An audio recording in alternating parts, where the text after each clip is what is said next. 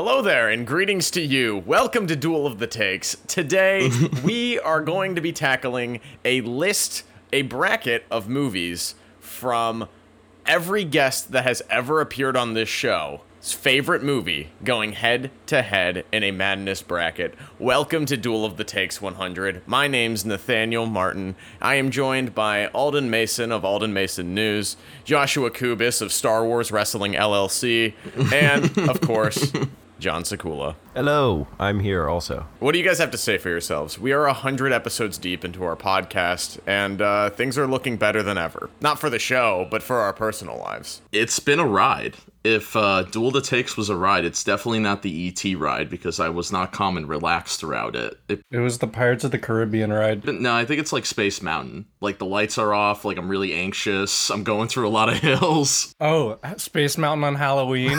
yeah. yeah, where it's just pitch black. For me, it's uh, it's been Top Thrill Dragster. It's been one really fast launch to the top, and then it just as fast of a downward downward spiral. Oh my god. that was a joke. It has been a fun ride though to even have even to have a small group of people somehow listen to all 100 of these. Um, thank you. If if those people exist, I'm sure those people exist. But uh, well, one of them's Nate. He's forced to. Oh yeah, I have uh, listened to every episode of our podcast. I think I'm our biggest fan still. I, I'm not quite sure.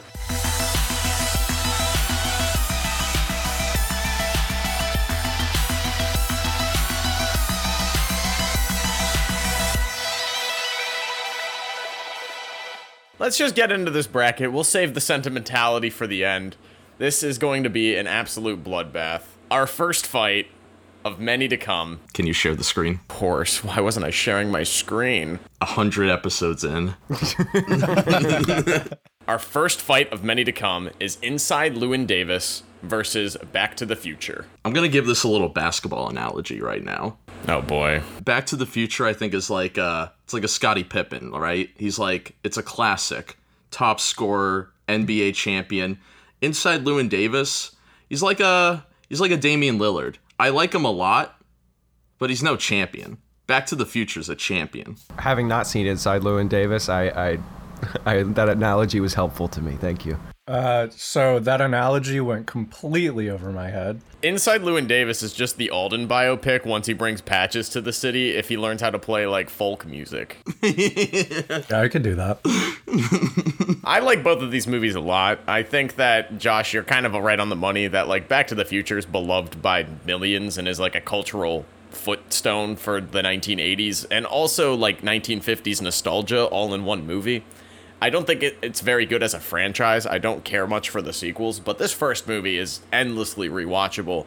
And Inside Llewyn Davis is probably one of my favorite modern musicals, but it's also kind of like slow and depressing, and it's folk music, and not everyone likes folk music. Um, but I do love the cast. Every time I've watched this movie, I'm hungover with Jory, so I just need to watch this movie in a better mind space. Uh, It has my favorite scene of Akron, Ohio in it. um, and it's a great portrayal of 1960s New York. Wait, your favorite scene of Akron, Ohio is in LeBron in the Forever music video? No. That's two basketball analogies in one in one round, folks. Yeah, I think the vote goes for Back to the Future here. Yeah, same. since the DeLorean is back. Is it electric? Yeah. Yeah, wait, what? this is news. This is Alden Mason news. Up next, we've got Whisper of the Heart, a Studio Ghibli movie, versus Blazing Saddles. I told you this bracket was unhinged. I don't even know how to approach this. Oh my god, that Blazing Saddles poster. I mean, if I had to pick one of these I'd rather watch right now, it'd be Blazing Saddles. No duh. Blazing Saddles is one of the best satires of all time, and Whisper of the Heart is like the 12th best Studio Ghibli movie. That Blazing Saddles poster gave me flashbacks to Lego chess on the Lego bracket. we, I love Mel Brooks. We'll be talking about Blazing Saddles more later. Uh, Whisper of the Heart. I'm sorry, Alyssa. I know that your birthday just happened and that this is your favorite movie of all time. Wait, it was Alyssa's birthday? Yeah. Wait, you didn't wish her a happy birthday? No. Come on. That was our first guest on the Pixar episode. If it was uh if it was a better Ghibli movie, I could I could see it, a conversation happening here. Yeah, well, There's not. And I hate animation. Jory Boston's uh, Inside Llewyn Davis was eliminated. Sorry, Jory, but thank you for your 40 episodes on Duel of the Takes. Thank you for your service. Speaking of thanking you for our service, we've got Sorry to Bother You up against The Dark Knight. This is in round one, ladies and gentlemen. This is in round fucking one. This is really unhinged. I'm gonna scream. There's a lot of fundamental morals I think Alden's going through right now in his head. I'm shutting down. This is tough because I think we have one of the best modern dark comedies going up against what many would say is the best superhero movie of all time. I this is tough cuz I love The Dark Knight and it's aged extremely well, but Sorry to Bother You I think is going to go down as like one of the biggest cult classics of this era of cinema and it still isn't popular enough. It's still not discussed enough. Yeah. So a callback to a Nate take from early Duel. Nate compared The Dark Knight to kind of the godfather of our trilogy. And I, I do agree with that, not not in the sense of like they're similar movies, but to the sense that this is the movie our generation will never shut up about in a good way. It is it might be the most important movie of this era of cinema because it's kind of the intro to the oversaturation of superheroes and all that fun stuff that we still love, right, Alden? Sure. But then Sorry to Bother You, I think is kind of like the the holy mountain of our generation where it's going to be this cult classic that I think is just going to get more love decades later. Uh, even in the year of our Lord 2018 when this came out, it might be it might be still a little before its time. Now when it comes to communism, I just want to make that clear. I'm not saying that. The only thing that like is really putting me towards uh, the Dark Knight as opposed to Sorry to Bother You, even if you're not a superhero person, like it's it's just a, a great like like I don't even like a drama. Like it's it's I don't know. It's it's well crafted enough that even if you've never heard of Batman, which if you haven't, then who are you? But like, it still stands on its own as just like a great movie that doesn't even really need Batman to make it good. The comparisons between Michael Mann's Heat and The Dark Knight are pretty fucking spot on. Uh, it, it is like just one of the best thrillers, one of the best action movies of the 21st century so far, regardless of it being a superhero movie. I don't think culturally The Dark Knight's leaving because, like Josh said, it is the godfather of this generation of cinema.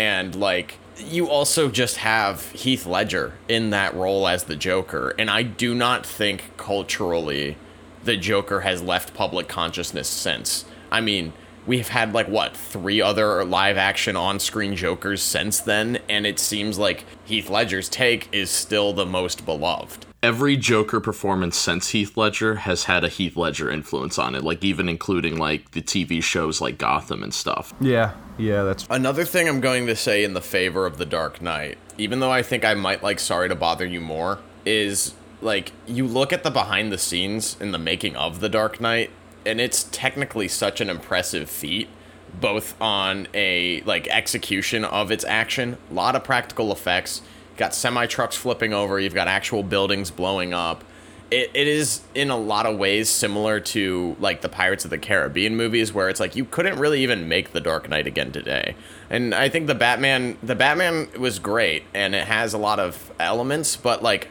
one for one as an action movie and as a thriller, it feels a lot smaller scale, and I appreciate that for Batman, but it's not The Dark Knight. What's crazy about The Dark Knight came out at the perfect time because a year later, Avatar came out, and then the IMAX 3D boom hit. And then things became more CGI based, and then eventually we have these Avengers movies where it's just all CGI backgrounds. So it's like, it's just the perfect, like, in between two eras. It felt like the end of one but the beginning of another. But like my taste is going 100% with sorry to bother you. My favorite my favorite movies are all satires. My favorite um, like it, has some of the best social commentary and political commentary of like any movie since maybe Thank You for Smoking. Like it is seriously a, a razor sharp like dissection of this current stage of late capitalism that we're in, but then also goes off the deep end and is like a really funny comedy and farce all the way through. It it has a serious thing to say, but it doesn't take itself seriously, and I respect that so much.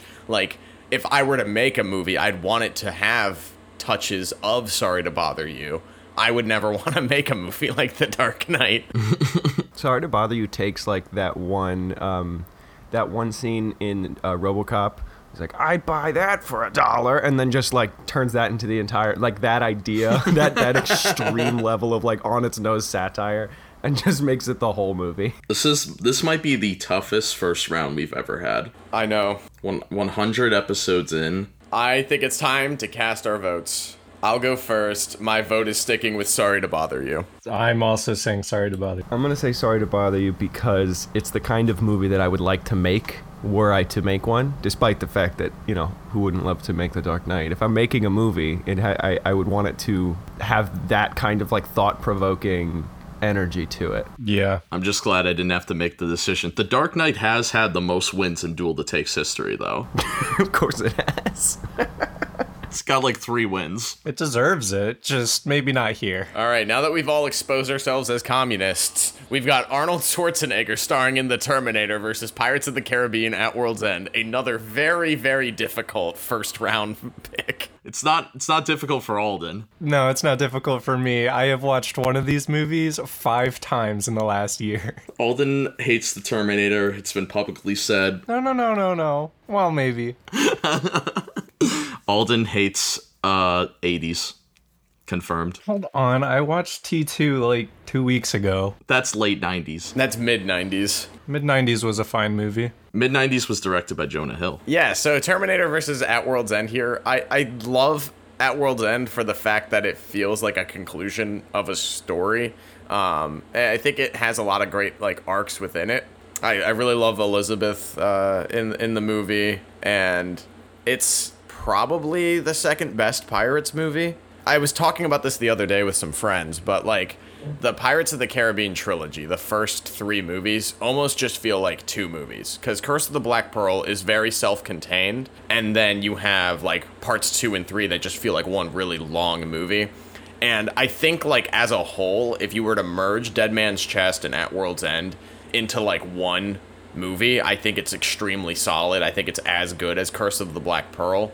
But for me, Pirates never gets as strong as it was in its first entry. Hot take, hot take, hot take. I disagree. Alden has studied this film a lot more than the rest of us. That's true. Uh, Curse of the Black Pearl is definitely self contained, and that's cool if you like that. But also, there are five movies in this franchise, and if you compare all of them to each other, the two best are Dead Man's Chest and At World's End. Even as standalones, their stories are still much stronger than what, or rather, I think the dialogue is much stronger than that of Curse of the Black Pearl. If we want to get into technical aspects, At World's End is a fantastic modern blockbuster. The score, uh, Hans Zimmer's score in this movie is absolutely insane. It's his best. the camera techniques and the visual effects too. Not only with Davy Jones, but the whole ship being upside down, multiple jacks on screen, all of that kind of stuff is executed so perfectly in this fucking Disney movie. It pisses me off because if the same attention to detail was put into things like Marvel or Star Wars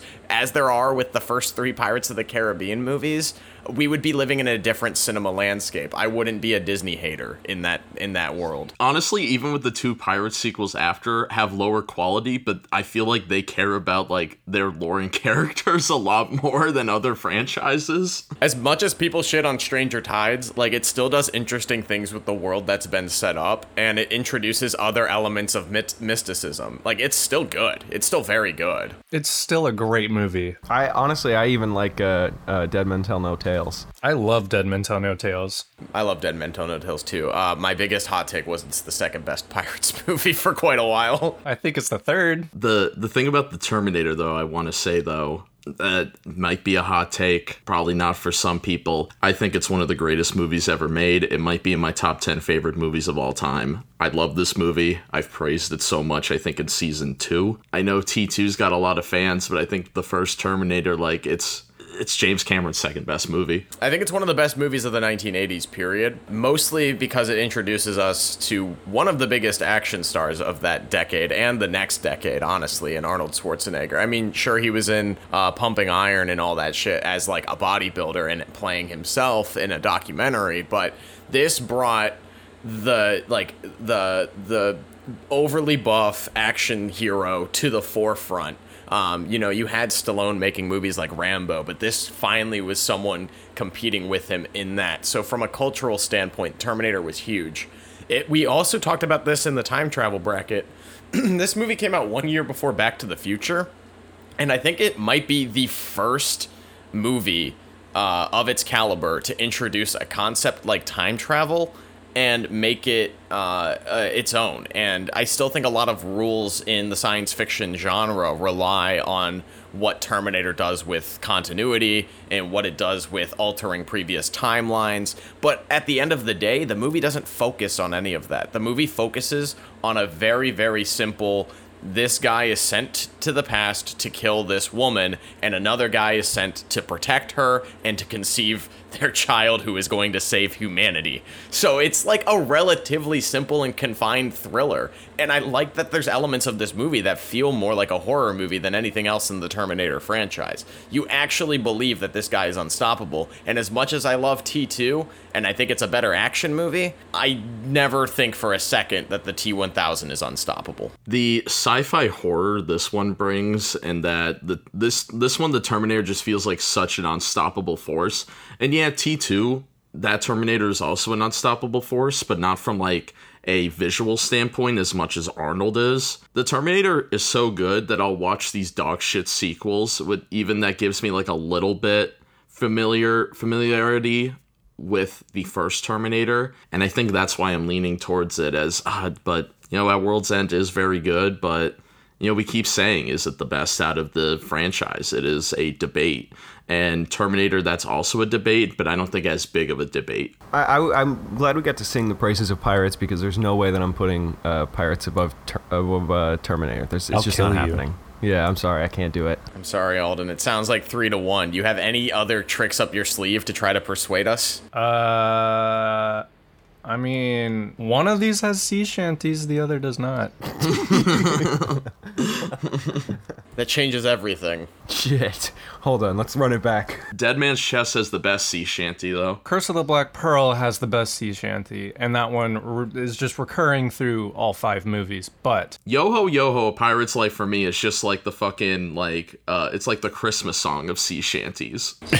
the opening scene to Our World's End is, uh, I think it's Hoist the Colors, and it's that it's. I don't think there's any kind of song or music that's in Terminator that can compete with just that. I will say I look at that poster of At World's End and I get the memories of getting Entertainment Weekly and those pictures first came out of them in the smoke and me being so hyped and seeing the first like pictures of At World's End. But it's also not fair because I wasn't alive during Terminator, so I can't I have a question, Josh. Hmm? What scene in Terminator compares or competes with Will and Elizabeth getting married in the middle of battle? Oh, Fuck. I will say At World's End does have one of the greatest climaxes in like blockbuster history. Every character like does something. And I, I just even Endgame couldn't do that. Endgame had to awkwardly put all the female characters into a group, all of a sudden into a middle of a battle and say she's got help. While Pirates at World's End just naturally has both men and women fighting alongside each other, had a female pirate king in 2007. To answer your question, Alden, the nightclub scene in Terminator is my favorite scene in that movie. And I think it's really fucking badass, but mostly it's just because of the 80s aesthetics. See, that's the thing is like we don't have nostalgia for it, but we definitely crave, at least you and I, crave an 80s aesthetic. I love the practicality of the Terminator when you just see its like uh skeleton. I don't know what you would call it. Yeah, do you do you appreciate the practicality of real ships that they're fighting on? Uh, not in this one. I, I appreciate in other ones. Uh-huh. A lot of this is CGI in this one. Very very good CGI. The stop motion like animation of the Terminator skeleton really like makes it much scarier because like in the later ones it moves really fluidly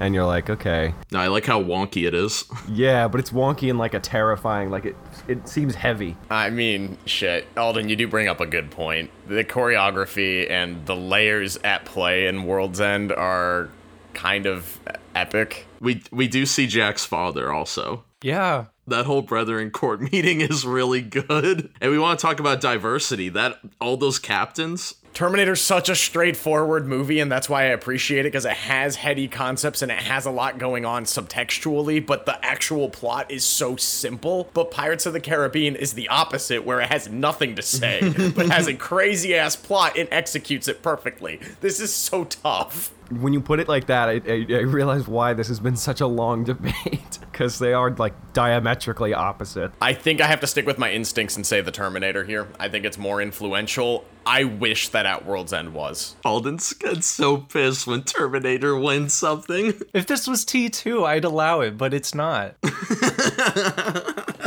I don't like the first movie really. Alrighty, up next, we've got the Blues Brothers versus Toy Story. I want to admit something on episode 100. I knew it. I don't admit to my mistakes often, but I want to go back to an early episode where we ranked Pixar movies. oh, and you tortured me? Yeah. It was it was the first time we ever used vetoes.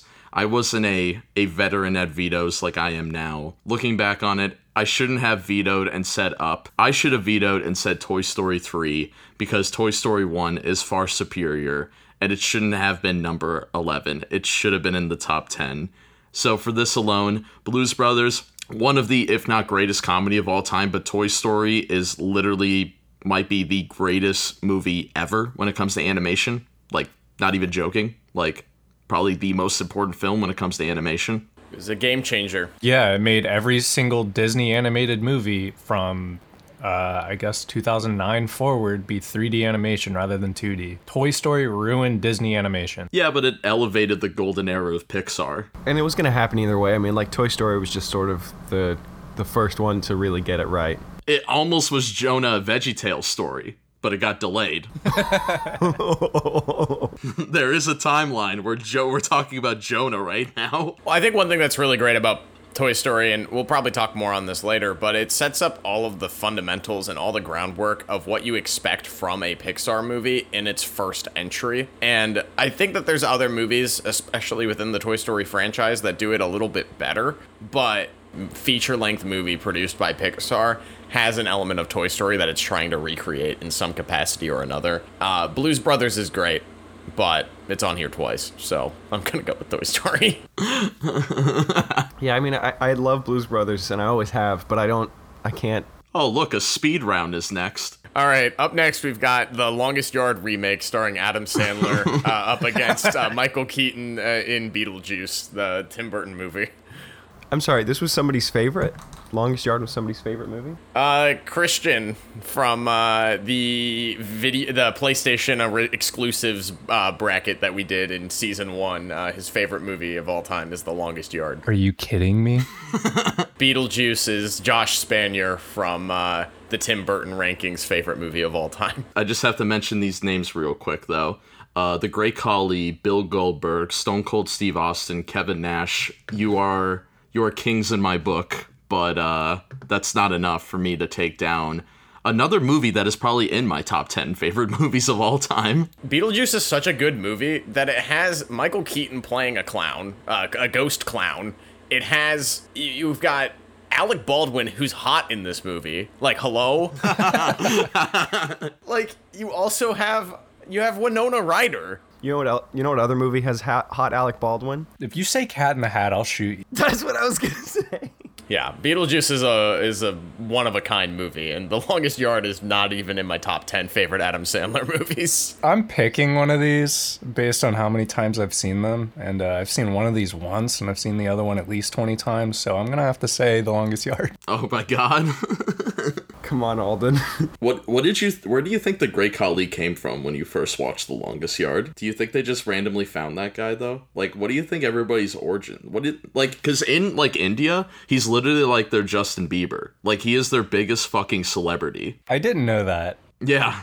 He's super super famous. So they just went and got him. I think that The Longest Yard, if you read into it, has some really interesting commentary on the like prison complex that our country has. It has a lot of commentary about more than just the prison complex. Like it's a pretty weird script for an Adam Sandler movie. I just wish it focused on those things a little bit more and instead is just like uh, football. Is the original better? I've never seen it. The original's not necessarily better, but I like it more, um, mostly because the plot of The Longest Yard does feel a lot like a kind of 70s, like, pulpy movie. And I think Burt Reynolds in the lead role is like more charismatic than Adam Sandler. But this one feels more like an ensemble comedy, and it's like it's a better sports movie too. So I guess it just depends what you're going for. I mean, I feel like we're to talk about Beetlejuice more. I just there's nothing remotely creative enough in Longest Yard compared to Beetlejuice that I could say. The most interesting thing about Longest Yard is that I just learned that it's a remake.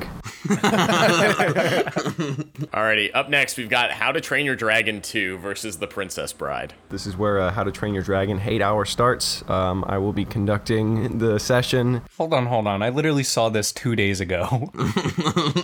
How do you think Nate how do you think Nate feels that the guy in How to Train Your Dragon grew a beard before him? It's the best How to Train Your Dragon, but it's it doesn't. That's not saying a lot. uh, I mean, wrong, but also I don't care enough. I'll I'll go on Princess Bride. Princess Bride is good. We can say more about that. It's this is Uh, we don't have to say anything. Is the Princess Bride the one with Andre the Giant? Yes. Oh, this is the one Landon has. Uh, Landon had it, and then also uh, Julie, uh, Sad Eyes, was going to nominate this movie as well. Um, but then I told her that Landon had already picked it, and then she was like, "Okay, well, I'm gonna pick Donnie Darko," and I was like, "Well, Gianna already picked that," and then Julie ended up putting a ghost story, which we'll get to next. Base Julie. Andre the Giant, you are a king. Uh, rest in peace. I guess I'll weigh in my opinion here. I haven't really heard what you guys said, but The Princess Bride's one of those movies that I wish I watched as a kid, because I think I would have a lot more nostalgia for it, and I think I would appreciate it a whole lot more. Um, as an adult, I really appreciate the movie for what it is. It's a pretty by the numbers fantasy movie, but with a lot of quotable lines and a lot of like quippy kind of moments, uh, a lot of like really funny and iconic scenes, but it never resonated with me uh, that much. So the first time I saw this movie was the Andre fight scene, like the first scene I ever saw this movie, and I thought Andre was fighting Zorro, and I was very confused about the movie for years to come. How to Train Your Dragon 2, on the other hand, for me, is one of those movies that I like. I, I think I was like watching some kids or something. Like I was I was babysitting and I had no intentions of even paying attention to the movie. Like I was just gonna sit there on my phone while the kids were sedated with a DreamWorks movie. And like three quarters of the way through the movie, I'm like crying and I'm like, I need to call my dad. it was it was like an emotional experience and i get why people like that movie a lot what it comes down to is how to train your dragon to me has always been an elevated version of the the adaptation like of the books that it, are in its series. It, it does a lot more with its characters and its structure but i don't necessarily have an emotional connection to the franchise. I just have an emotional connection to scenes within the movies. And it's it's really weird because like I don't care about the plot. I care about the characters exclusively. And it's not normally something that you get out of a a movie for kids cuz I feel like a lot of times children's entertainment is all about the story and it's all about the plot, but dude, How to Train Your Dragon 2 has me crying in the club. Not going to lie. I hate I hate this franchise vehemently. I hate animation. Is it just the character design that hate, that you hate, Sakula? That's definitely the first thing. Like as soon as I saw like the first movie and I saw what each character looks like, I'm like, oh, this is immediately off-putting and upsetting to look at. And then the the story is really nothing that I I, I don't understand. People love these movies. Like there are people who this is like their whole jam. I don't get it. I, I have no You don't like Toothless? no. It's he's a big cat dragon. Yeah, that's the whole point. Yeah, but like I don't care. I don't know. It has the same like cold, callous um, energy to me as like when Minions came out, and you know that like the Minions are like like oh these they're gonna sell a million of these motherfuckers. You're like that's that's toothless. It's like oh they made this cute marketable dragon. Yes, but you are now a Minions Rise of Gru like fanatic. Well, Minions Minions has come full circle because they they've embraced the fact that it's oh yeah no we we did this all for the money. Now come come come slap it up, come lap it up, piggies. Consume. Consume. think I'm going to cast my vote for the Princess Bride because I feel like f- culturally, this movie has like uh, impact for generations. Like this is like Gen Xers who grew up watching this movie as kids. It's one of their all-time favorite movies. But I have millennial and Gen Z friends as well, like multiple that are like it's hands down my favorite movie. Um, and I, I just can't think of another another film quite like that from that era that has aged in a way like that. Like even Back to the Future. Um, I just don't know too many people our age that are like, oh, if I'm gonna, if it's a rainy Saturday and I'm like staying inside, I want to watch Back to the Future. But I know people who watch The Princess Bride on a monthly basis. I was sick and I was like a school day, so it was like just me and my mom, and she showed me Back to the Future for the first time, and uh, it's a wholesome mother and son memory I have. Except the part where, Um, never mind. I know what you were. I know what you were thinking of. we just laughed over it. Okay, good, good. Alrighty, Princess Bride. Princess Bride. Everyone on board? All right. Okay. Oh boy, another ultra tough first round. We've got a ghost story up against Blade Runner. Both of these movies are probably in my top 10 of all time. They're both uh, slow paced movies. I think that's the only comparison I got. Some of the best shots, cinematography in both movies as well. One of these movies like redefined the visual language for an entire genre. We so since this is episode 102, we also have to look into the historical standpoint. A Ghost Story was the first winner of like not only the A24, I believe the all-time season 1 bracket or no no no, Days of Future Past one, season 1. It was in the finals. Yeah, it went up against Days of Future Past, and I screamed at the top of my lungs when it lost. But we had the bumper at the end of the first 15 episodes of Duel of the Takes. Thank you for watching. Please watch a ghost story. Yeah. I mean, I think that this movie is important to the lore of Duel of the Takes, but it's also like for me, and it's it's interesting because I've heard a lot of critique on a ghost story that it's like all aesthetic, no value. It's it's simply an emotional trip, and if it works for you, it's a masterpiece. And if it feels kitschy or it feels like a gimmick, then it, it's just pretentious and boring and slow. But I'm in the camp where I do not know how many movies have emotionally impacted me as much as a ghost story. On the contrary, Blade Runner is probably one of my all time favorite movie scores. It's probably one of my all time favorite representations of science fiction, AI, um, and it has so many uh, really, really iconic scenes. Whereas a ghost story has like iconic feelings that the scenes have. Like, I, it's so tough. This is like apples and oranges, and I like both of these movies are in my top ten of all time. I'm trying to find some like negatives here because I also think these both are masterpieces. The thing with Blade Runner, that's not the movie's fault. It is very annoying how many cuts there are. There's one cut. What are you talking about?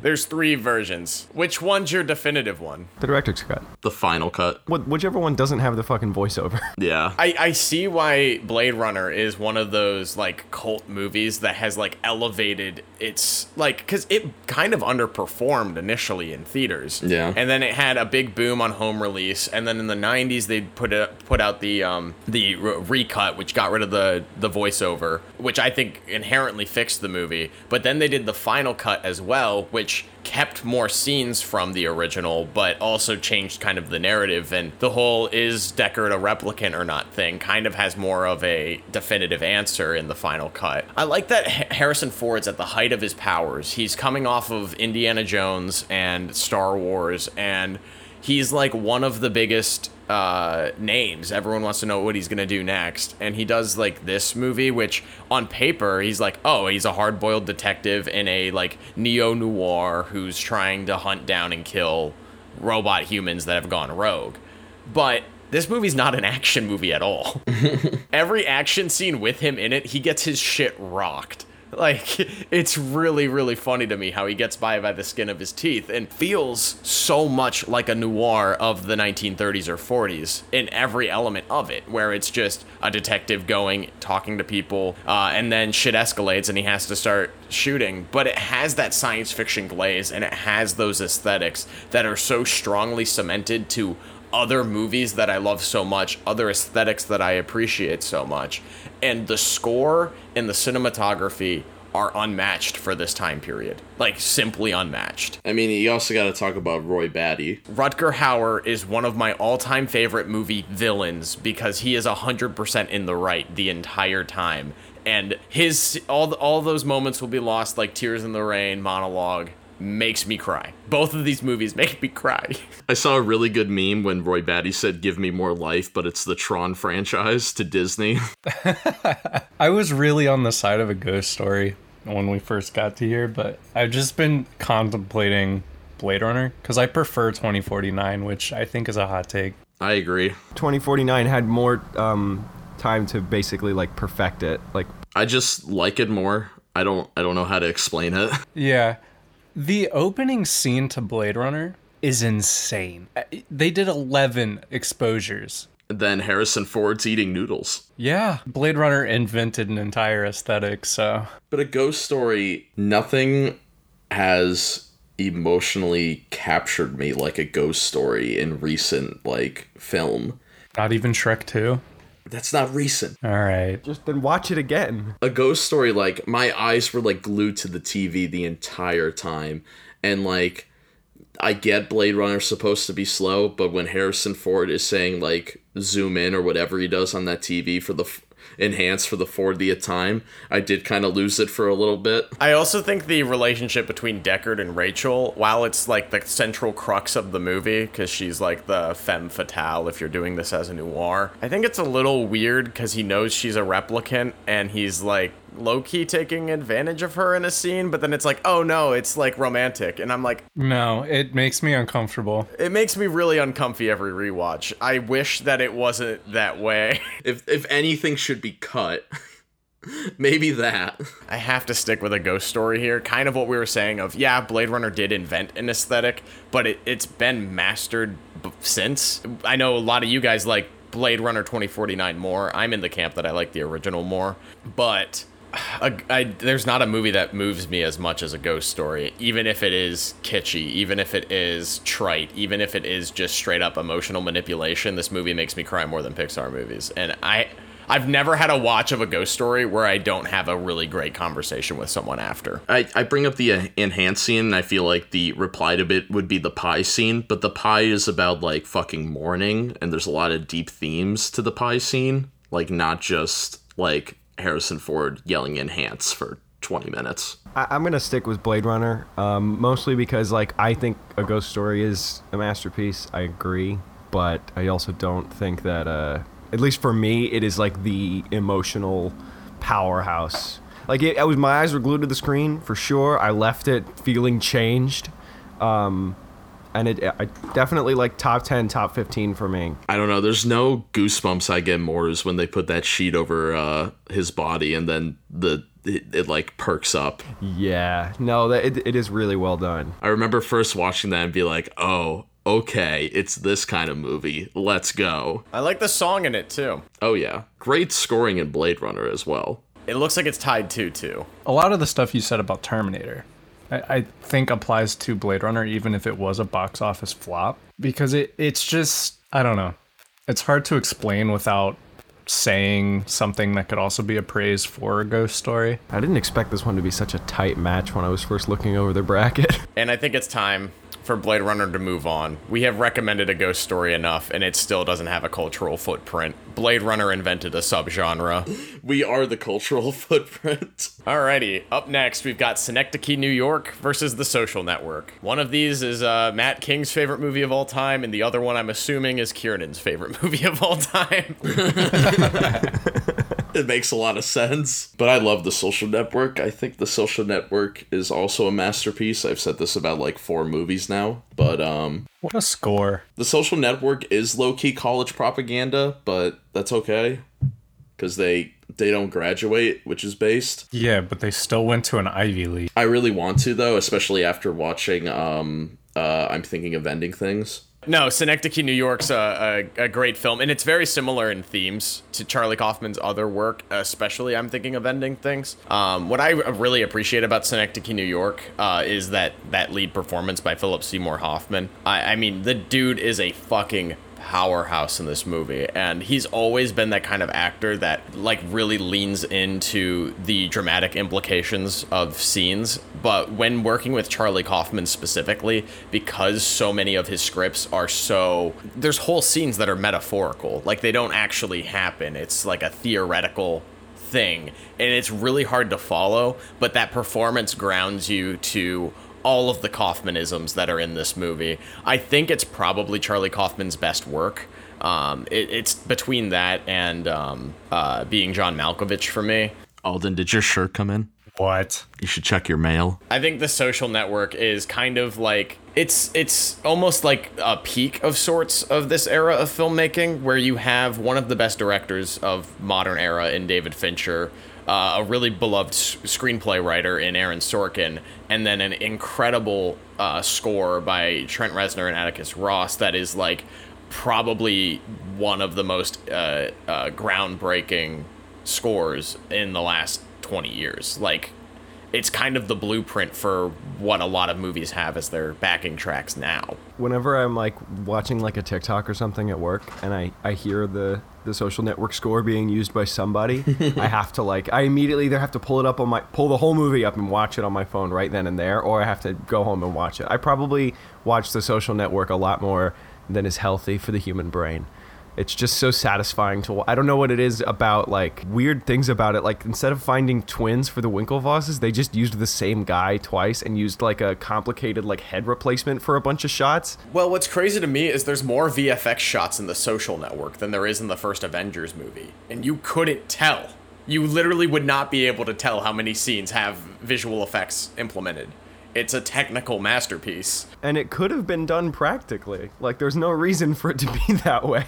I don't know. I, I, I have to pick Social Network just because a I haven't seen Synecdoche, New York, uh, but also like that um that like Kaufman style of filmmaking. While I appreciate it, and I think it's like it's like uh it's uh, the headiness of it always like it's like it exhausts me throughout the movie. Like i need to be like i need to like sit down and be like okay this is what i'm gonna do now. I'm gonna sit here and i'm gonna watch this movie and i'm gonna pay attention. Whereas where it's like social network i'm like oh i'm gonna throw this shit on. This is fucking great. Social Network moves on here, and we are talking about the Blues Brothers again. We've got John Belushi and Dan Aykroyd starring in the Blues Brothers up against Mad Max Fury Road. i like the choice to put different posters for the different blues brothers I did the same for Mad Max when there were two of them on here, but then we had an odd number, and I got rid of one of the burner Mad Maxes. You should have did the Chrome edition. that was that. That's exactly what I did. Oh yeah, the black and chrome. I have a hot take here, but I'm gonna let other people sort this one out. Your hot take might agree with mine. I think Mad Max Fury Road is one of the most overrated movies this decade. I'm gonna pee in your glove box. Mine is not that hot of a take. There's just so many people that is one of if not their number one movie of the 2010s. I I'm sorry, I think it's a really good movie, but I there's there was a lot of great movies in the 2010s I think y'all are overlooking. Josh, what are your thoughts on Inception? It came out in 2009. In 2010. Um very good. Like it a lot. I don't think it's I don't think it's in my top 10 of the decade. When I think overrated movie from the 2010s, it is not Mad Max. It is Inception. I don't think people have Inception as like their greatest movie of the 2010s though. Then you need to talk to people who watch less movies. I I I, I don't want to. The amount of praise I was given for Inception from its release till when I watched it in like 2019 was insane. And I just I didn't like it. It felt flat, it felt boring, it was not a good story to me. Well, believe it or not, Inception is not on this list. It's no one who's been on our show's favorite movie. that's pretty surprising to be honest That's why we talk to them. I mean, it isn't Grace's top five of all time. Grace is no longer my friend. Grace has seen that movie an unhealthy amount of times. I've seen Mad Max an unhealthy amount of times. How many times have you seen it in black and chrome? Maybe once. It looks incredible, dude.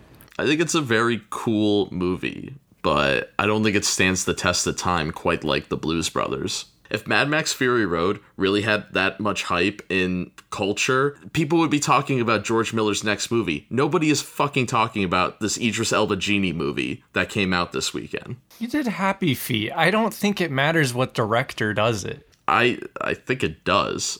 I mean, Mad Max is George Miller's baby. He's made all four movies. People don't follow George Miller because he's George Miller. They follow Mad Max because it's Mad Max. I don't know about that. A lot of people have seen this movie in particular without seeing any of the others, myself included. I feel like that is a very common trend for Fury Road. Yes, and that's fine. So they're not following it for Mad Max. Nobody's going to just follow George Miller. Like the best thing he has done is any of the Mad or yeah. We, we've been waiting on this Furiosa spinoff for like 10 years, and by the time it comes out, nobody's gonna give a fuck. Hey, Babe Pig in the City is a great movie. I like George Miller's other work. That's what I'm saying though. Nobody follows George Miller because he's George Miller. It's not like Nolan or Spielberg. Am I alone? I, I stand George Miller. Uh, yeah, I feel like there's George Miller fans. Hi, I'm a George Miller fan. Nice to meet you. I don't know, man. Happy Feet 2 was really bad. Sakula, where do you weigh in between Blues Brothers and Mad Max Fury Road? Doesn't the Blues Brothers have like? is it still hold, or didn't it once hold the record for like most d- destroyed cars? Yes, it still holds the record for most, uh, yeah, most piled up cars in a chase scene. One of these movies is uh, the entire movie is a chase scene, and the other one um, is not. And the one that is an entire chase scene does not have the record for most cars destroyed. that was actually one of the greatest points in this show's history. One thing I'm going to say about the Blues Brothers is when you think of movies that are based off of SNL bits, th- there's good ones, there's fun ones. There's ones that it's just like, oh, well, we have the star from SNL in this movie, and they're gonna do a thing that's similar to something that they would do on the show. But there's not a single one that captures the essence of what like Saturday Night Live was supposed to be, of being a variety, being comedy, being a musical, being uh, uh, action to some capacity, and the Blues Brothers knocks every element out of a variety show in a narrative movie that is extremely easy to follow. Also, they don't make movies like Blues Brothers anymore. Like, I can't think of any action comedy that has as much attention to detail and incredible musical guest performances all the way throughout it. I think that Blues Brothers is like a lightning in a bottle type movie, and I think that trying to capture that is near impossible. Mad Max Fury Road, hot take, isn't even my favorite Mad Max movie. That would be Mad Max 2 The Road Warrior. Knew it. But Fury Road is a very, very fantastically shot and directed action movie. I think it's got incredible shot composition, very subtle world building, but at the end of the day, like the plot of this movie is just a simple point A to point B, go back to point A movie. Also, Mad Max. Also, Mad Max himself sucks in the movie. He's not the focus point. Yeah, but it's the t- it's the title of the movie though. I think that Mad Max Fury Road has like a lot of really like epic moments and like it's iconic for like the beginning of this chase. I think Furiosa is a pretty good character with like not a lot of dialogue, not a lot of backstory. It's captivating. It's a very very watchable movie, but to me there's not really any long-term substance to it where it sticks with me beyond the visuals.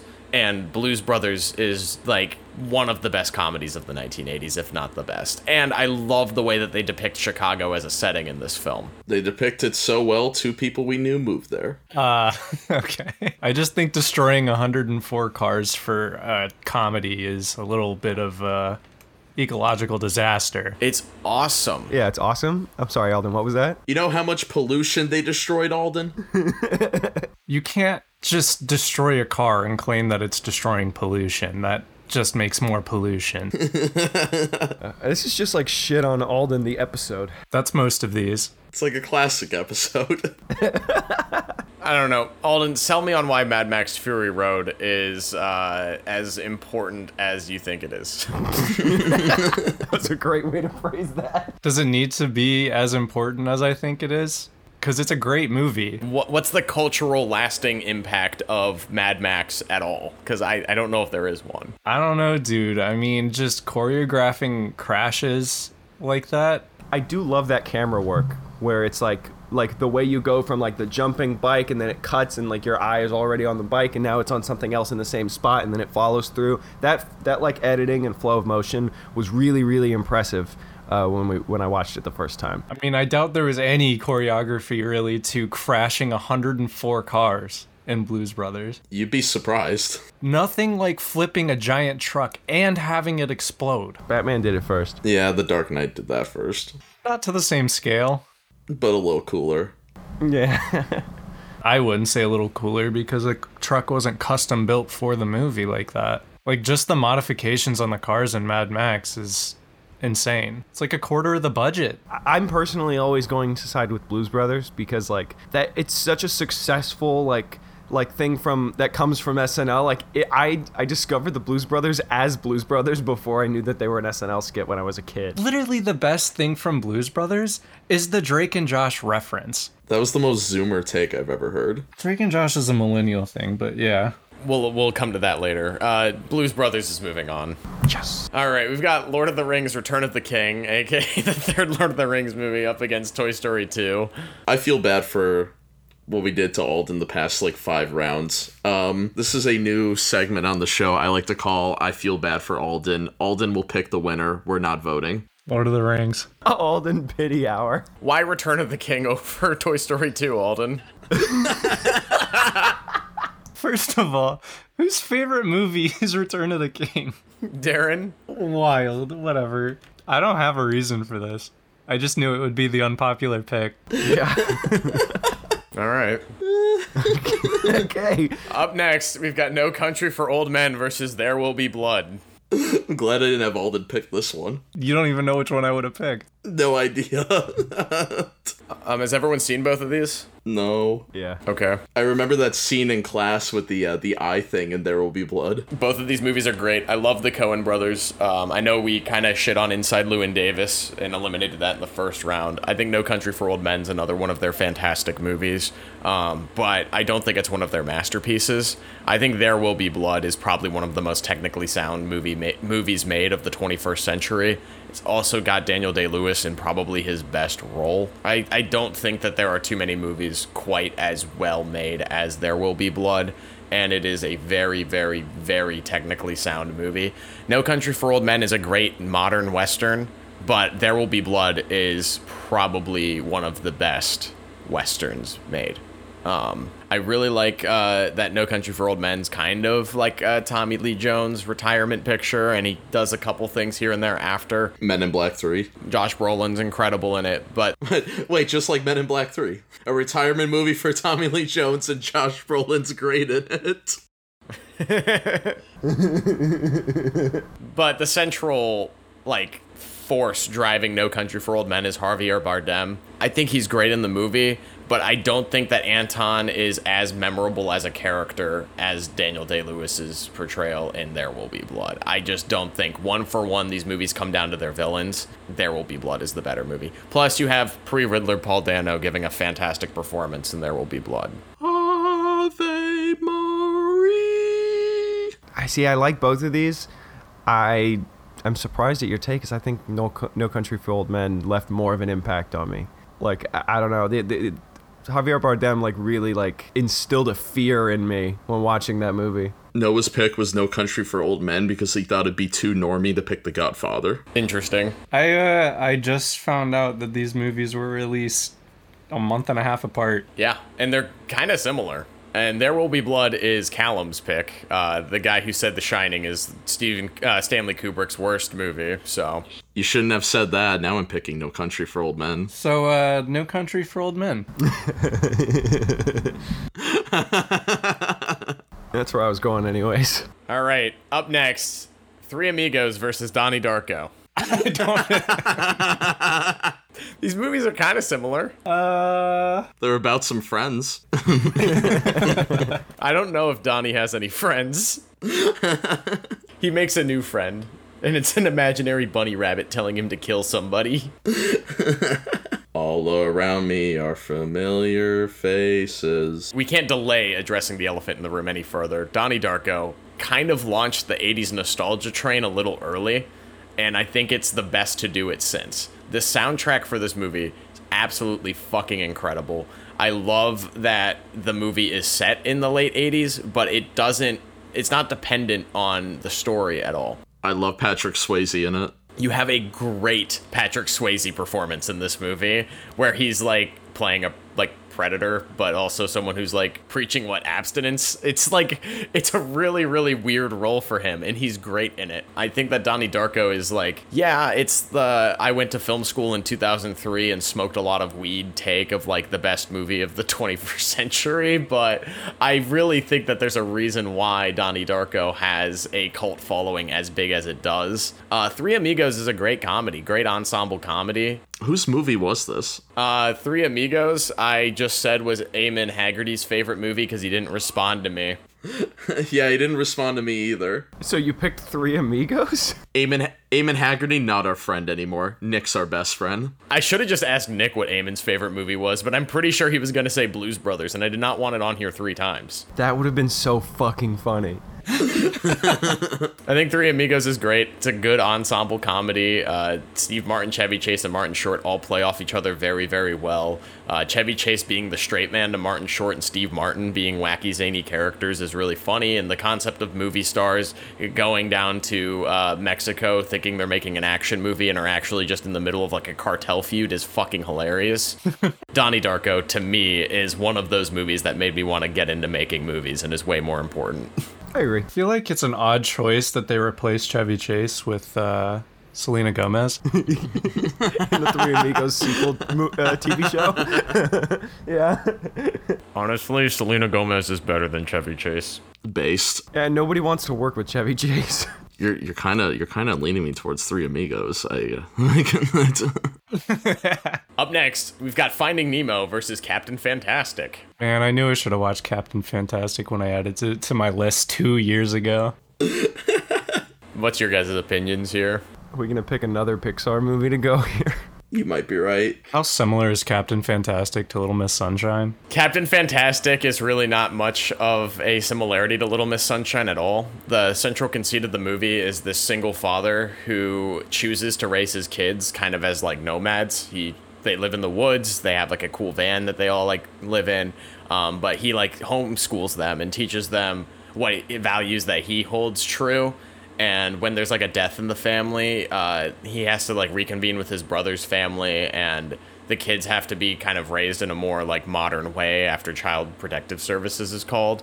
Um, but the the fun thing about this movie is like although it's it's got this like um, kind of zany premise of like this guy is just raising his kids the, re- the way that he wants. They're all like brilliant. Like they they aren't they aren't troubled. They are going to public school for the first time and are like mopping the floors of uh, intellectual uh, ca- capabilities, even though everyone expects them to be really dumb. And this movie has a lot of heart, and it kind of pulls the rug out from under you in the third act, where it's like even though he is a good dad, he's not doing the right thing, and the kids don't see it that way, and that's what makes this movie special. Oh, that would make me cry. This is actually two good movies to compare it to. I think that both these movies have a really interesting uh, theme with like father and like child relationships. I think the difference is Captain Fantastic. Captain Fantastic's like a full ensemble, whereas Finding Nemo is a road trip movie with a really annoying Ellen DeGeneres performance. Thank you. Thank you. Somebody had to say it. That I have that never Alden likes. reminded her. Fuck you, Alden. This no, we're back to fuck you, Alden. Remember when uh remember when Ellen went to like a football game with George Bush and everyone lost their minds? Do you remember when Ellen murdered a PA on her set? Alden, What? did your shirt come in? Josh, I'm not getting up from my chair. You will when the Domino's shows up. Oh, Domino's sounds so good right now. So I already tried it and Alden's Domino's is not doing orders. To his area anymore. Like they're like we are not doing delivery options right now. I think I got blocked. Yeah, what's your guys' vote here? I know I'm the only one who's seen Captain Fantastic, so we can go with Finding Nemo if it's more nostalgic. Yeah, I mean, I think Finding Nemo's a really good father son story. I, I don't have a problem with it. I think it was way too high on Jory's list when we did the Pixar episode. I don't know. I think while I'm cleaning the apartment today, I'm gonna turn on Fa- Captain Fantastic. I don't want to watch Finding Nemo again. I don't want to watch the first 30 seconds of Finding Nemo again. Uh, Captain Fantastic's on Amazon Prime, by the way. I'll say Captain Fantastic because I don't like the father son arc of Finding Nemo hot take. What the fuck do you like? Okay, never mind. what the fuck is wrong with you? Up next, here it is, Sakula round. We've got Mr. Nobody versus Avengers Endgame. I'm sitting this one out. No matter what, where I lean, it's gonna be a hot take on myself. What does that even mean? You're battling this yourself. Pick Endgame, then I'm denying the fact that I think Mr. Nobody is actually very underrated. If I pick Mr. Nobody, I'm picking a, an unpopular pick within 90% of anybody. I like Avengers Endgame more than Infinity War, and I know that's a hot take. No. Yeah, it is. I just tend to like third movies, and like I know this isn't technically a third movie in a trilogy, but it's like the conclusion to something, and I tend to like those movies a lot for some reason. And um, I like that the first act leaves you like guessing. Like I have no idea where where the plot's gonna go after um, uh, the spoilers for a four year old movie when uh, Thor chops off Thanos' head. Yeah, yeah, I remember being in the theater being like, oh, all right, okay, I guess. Well, I like that Avengers Endgame is kind of a swan song for Tommy Lee Jones, and Josh Brolin's incredible in it. I agree. I think it's really interesting that uh, when they age up Captain America, he's Joe Biden. Like, he just straight up looks like Joe Biden. This movie was propaganda for the current timeline that we live in, and I'm pissed about it. I want a, uh, I want a, a clip of Joe Biden sitting on a bench, and he goes, "No, I don't think I will." Oh, that's what they're gonna say when they ask him to run again. He's gonna, he's gonna, he's gonna be like, "No, I don't think I will." He'll say, "No." Uh, N- Mr. Nobody or Endgame, pick one. Endgame, just because it's gonna go further than nobody. But I'm stepping in, Mr. Nobody. you're a fucking menace. Alden backed out and now he's back in. I thought I was out and they just pulled me back in. I like uh, Mr. Nobody's like uh, kind of heady concepts, and I don't think it's um, I don't think it's presented in a way that's hard to follow at all. It's it's got these really really broad and really really like uh, heady concepts, but from a narrative standpoint, it's relatively like linear, and it's like you just get sucked into the the world. Avengers Endgame can't figure out what the fuck it wants to do with time travel, and this is the second largest movie of all time. I'm willing to go back. I just figured Endgame will probably go further than Mr. Nobody. But I think bo- either one of these is gonna get knocked in the next round. I have a very I have a very important factor here for against Mr. Nobody. Jared Leto. Yes, That's my that's my reason for it. like we talked about it in our uh, roast of Jared Leto slash Nate Martin episode. Uh, it was kind of believed that this is one of the better Jared Leto movies, and I, I think it is, especially with him in the lead performance, because I think he's a better character actor or supporting role. But is there a single performance in Avengers Endgame where you're like, oh, this is this character's outing, and is that actor's best performance as that character? Because I don't think it's anyone's best movie. That's a really good point. Mark Ruffalo. No.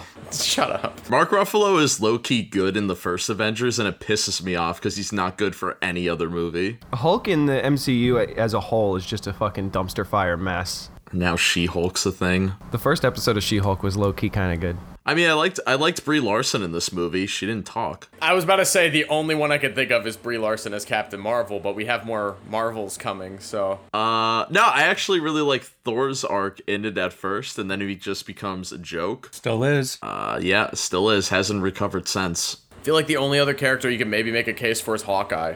I was about to say Hawkeye's arc is cool. That scene with him and Natasha fighting on the cliff is pretty kino. I mean, I think it's a good. Con- I think it's a good conclusion for Scarlett Johansson's character. We had a really awkward movie after, but Yeah, but it wasn't. I've been swayed to Mr. Nobody again. Sweet. Mr. Nobody moves on. And up next, we've got SpongeBob SquarePants the movie versus another round. All right, well, I say SpongeBob, but I'll be right back. Have you, uh, Josh? Have you seen another round? I haven't seen another round yet because I thought it would hit too close to home. It will. It's kind of good. It's very good. I think it's one of the best uh, portrayals of like functioning alcoholism. This guy's like, I'm gonna like maintain a 0.06 blood alcohol level for an entire year and see how my life goes. And it's a weird experiment, and it's um, a good script. It has ups and downs, and I think that there's parts where it like it's like, oh yeah, this looks fun, and then there's like, holy fucking shit, this is depressing. Yeah. I- I think that there's movies that kind of do things similar a little bit better. And I just rewatched the movie Sideways with Paul Giamatti and Thomas Haden Church the other day, and I really like how that movie focuses on the similar concept but only over the course of a week. And you're seeing the highs and lows of people's life in a span of a week as opposed to a whole year. I think it's just tighter and I think you can get better performances out of it. Um, but I mean, it's SpongeBob SquarePants the movie. This is a favorite to win the whole damn thing, I think. Yeah, it's hard to compare uh, the praise I hear from another round to a literal movie that I've seen like a million times. Yeah, and SpongeBob Square SpongeBob SquarePants the movie is like easily the best SpongeBob movie, but also like it truly encompasses everything that It should have been the series finale. it should have. It should have. It's the peak of SpongeBob culture, I think. Yeah. All and Alden has been riding that train for like 20 years now. It's like the Simpsons movie in that way. I feel like the Simpsons were like long like irrelevant though. Like the SpongeBob like movie came out at its like literal peak. Yeah, I just think that it in the same like they're similar in the way that like the Simpsons movie encompasses everything that I love about the Simpsons. I'm not saying the Simpsons movie isn't good. I think it's fantastic. No, when it came out, it definitely wasn't like at the peak of the Simpsons. It was like right after five seasons of active decline, whereas the SpongeBob SquarePants movie was produced right after its three season run of perfection. Yeah. Yeah. It would be like if the Simpsons movie came out in 1995. Yeah, I think it just made a lot of sense for that movie to come out at that time. It was smart. Due to the way that this is structured, we are doing another round on the left side before hopping over to the right. So let's try to make this a little bit of a speed round. Oh boy. Where's Alden though? Oh, wait, yeah, when's Alden back? While we have this gap in here, uh, Nate, uh, what has been uh, your favorite episode of Duel the Takes? It's a tough question. Um, I think my favorite episodes of Duel of the Takes are the ones where we go in with like a more experimental like format and it works really really well because there's times where we've done like ah it's it'll come together don't worry about it and it's been like a good recording uh, like when we first started doing drafts i think it took us a couple to really like get familiar with that formatting for my favorite episode that i think we've ever done and it kind of blows my mind that it worked was the Rankin Bass holiday special because I was just like, I want to do a tier list. I want to write summaries for each of these movies because with Rankin Bass, people know like three or four of them. And then that was a like season late one late season one episode. And then as we continued tier list moving forward, we divvied up the writing for each of the summaries. And I think we found a really great way to do tier lists um, in a unique way that is very like replicable and I, I liked that we made tier lists our own in a sort of way and editing that episode because it was right around the holidays and I had to go and watch a lot of the Rankin Bass shit. It was just fun putting together and like syncing up my really s- cynical takes on some of those with footage from their movies to make it look like I was painting a, a picture for the ones I didn't care about. Uh, it was also really funny to like dive deep into the lore of Rankin Bass as like a cinematic universe and things like Peter Cottontail just being a shot-for-shot remake of Santa Claus is Coming to Town and shit. There's just a lot of fun to be had there. Blazing Saddles. he has returned. Uh, Back to the Future. Back to the Future. I'm on Blazing Saddles here, so fuck, we have a tie. Rock, paper, scissors. We're gonna talk it out. Blazing Saddles, I think, is really funny. It uh, went with Back to the Future because I feel like Back to the Future a lot of times is like the blueprint on how you want to make a very popular blockbuster. You have a likable protagonist in Marty McFly. You have a really cool supporting actor in Doc. You have a unlikable like guy you want to see like his shit get rocked in Biff and you have like a fun like vehicle or something like the DeLorean. Like it literally like it is the blueprint of what you want to do for a fun summer blockbuster. And um, I think Blazing Saddles is a great comedy. The the one detriment it has is that it might have killed the western genre a little too much because now like we can't even we can barely get a good western like every 10 years now That's actually my in the favor of Blazing Saddles for me. Um, there was such an oversaturation of westerns in the 50s and 60s, and it was starting to wane a little bit in popularity. It was starting to die down. It was starting to become a little less popular. I think between 1956 and 1968, there were 151 western television shows broadcasted on television. it's gonna be it's gonna be disney plus soon That is on three, and then in the 60s, four basic cable channels. There were over 160 shows centered around Western law, like cowboys and shit like that. god Or 70% of the highest grossing movies of each year in that same time span were Westerns. I think superhero movies are oversaturated today, and that's not even an understatement, but they are nowhere near as popular as the Westerns were in the 50s and 60s. This movie comes out and is not only a deconstruction of the Western, it puts a black man in the lead role as the sheriff for the first time in all of those westerns. It, it was a trailblazing movie. It killed a genre with its satire. And I think that that is awesome. And I think the superhero genre needs its blazing saddles. I've said this on the record, made a whole video essay about it. I think that Back to the Future is one of the greatest movies of the 1980s. I think it's a lot of fun. It's one of the most crowd pleasing movies of all time. But Blazing Saddles still makes me laugh out loud. And I think its cultural impact is unprecedented. What do you think a superhero version of Blazing Saddles 2 could do on comparison of having a black man as a sheriff in a western? Starring Elliot Page. Well, we have the Umbrella Academy, and they're not going to do that.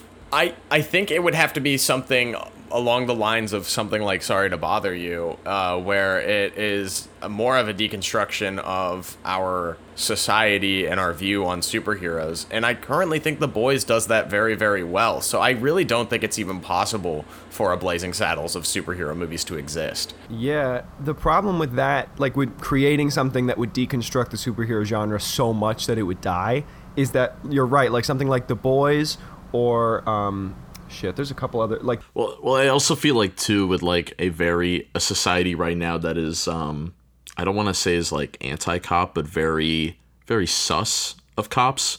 Uh, a superhero genre dominating makes a lot of sense because it's all vigilanteism. They make fun of the fact that it's a superhero movie in the in it subtly while still like fully embracing it. But then you have stuff like The Boys, which deconstructs our view with like superheroes and superhero movies and celebrity culture while still actually like fully immersing itself in the genre. Like it's it is still a superhero show. It still is like it still wants you to be like, "Oh, that was fucking sick. That was cool."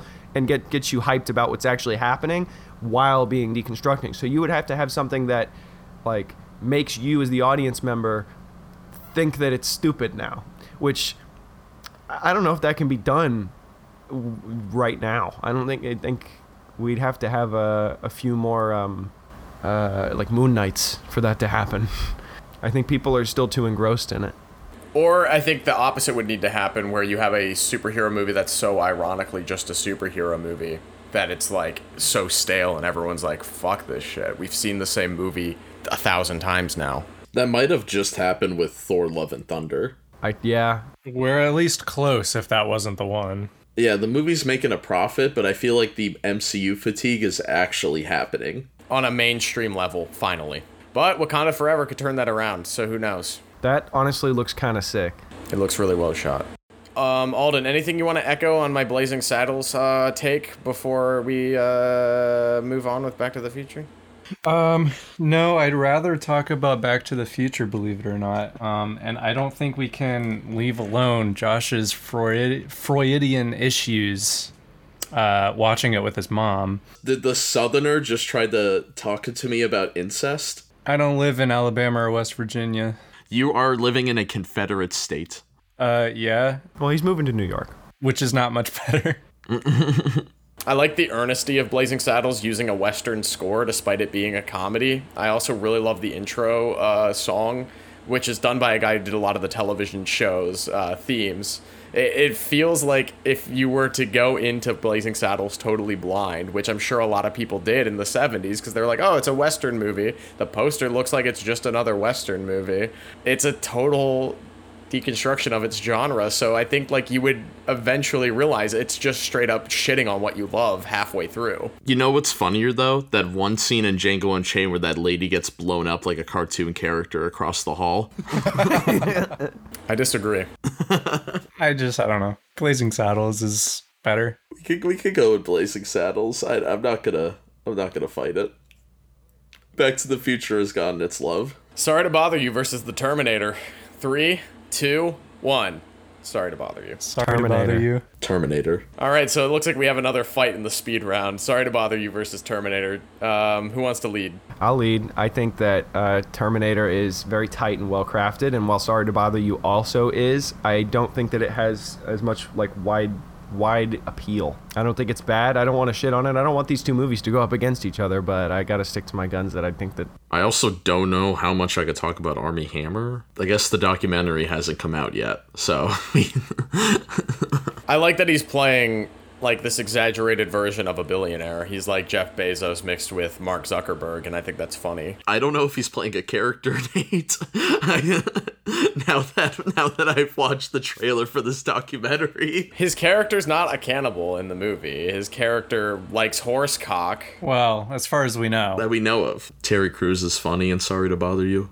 very. I think Sorry to Bother You works for me in a lot of the same ways that Blazing Saddles does, where it, it isn't deconstructing a genre, but it's giving a lot of social commentary, and uh, I think is like one of those movies that's meant to like be like a bucket of water on a uh, on a slumbering audience, and it's it's a woke movie, and I think it does it very very well. I like how anti-capitalist this movie is, um, not only just in its um, commentary and on what it's trying to say, but every single scene of the movie is is dripping in uh, this hatred of of the system, and I think it's about as punk as a movie can get nowadays. I think The Terminator is also just a landmark movie, but for entirely different reasons. And I mean, James Cameron's a fantastic director, but uh, sorry to bother you. I don't think Boots Riley's making anything else. I think he had to make this movie to get a message across. And is it borderline propaganda? Maybe, but is it entertaining propaganda? Absolutely. Uh, I, I think that Boots Riley knocked it out of the park in a directorial debut, and I don't know if he's going to do anything else. That's a good point. You make good points. I think James Cameron has made better movies than Terminator, and I love Terminator. He's made one better movie, Terminator 2. Titanic.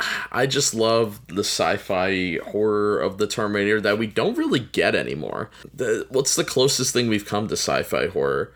The Ex Machina, I guess, like the last 10 minutes of Ex Machina. Annihilation. Yeah, Annihilation. I don't get why people like that movie.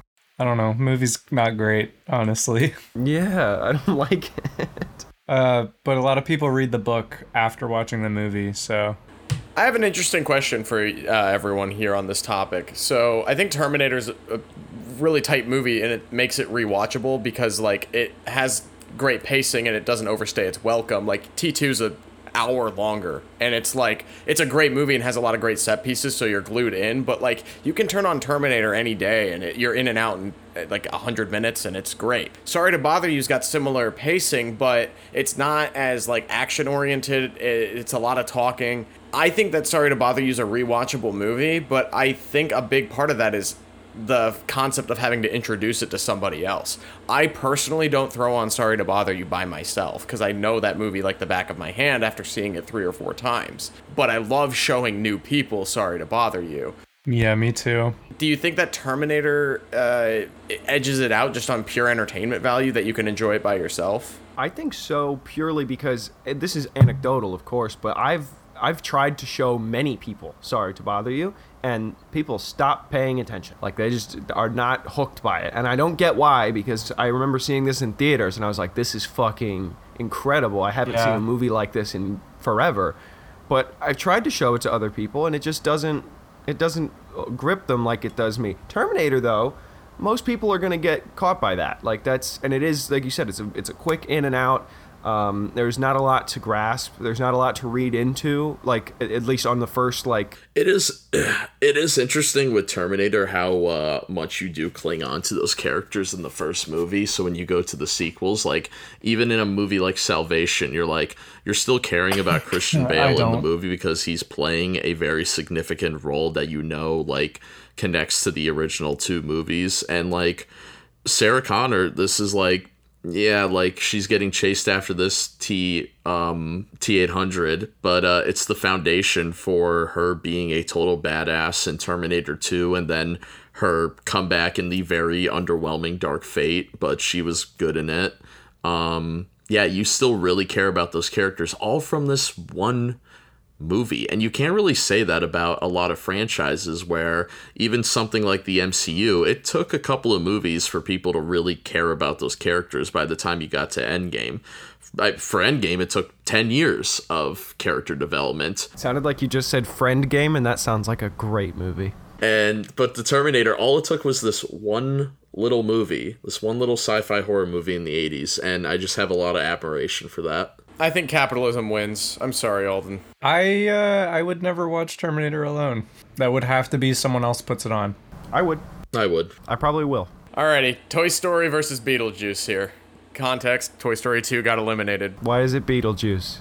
Beetlejuice, Beetlejuice, Beetlejuice. Thanks to Alden. I still think it's Beetlejuice, honestly. Uh, all right, Nate. Let's debate. I'm gonna let's let's debate Toy Story here. I'm not gonna leave you this time. This movie is a groundbreaking film because of its animation style, but also think about this voice cast. You have the biggest actor on TV at the time, at least in a sitcom, and Tim Allen playing uh, Buzz Lightyear, and you have Tom Hanks, the biggest movie star at this point, in the lead role. And I think like celebrity voice acting becomes a thing as these CGI movies get made after, but this is an A-list cast. Yeah, Alden. No Shrek 2 if this doesn't happen. Yeah, exactly. I think that that even at its inception, Pixar was striving toward leaps and bounds in animation to make them more of an appeal to the whole family and not just for kids.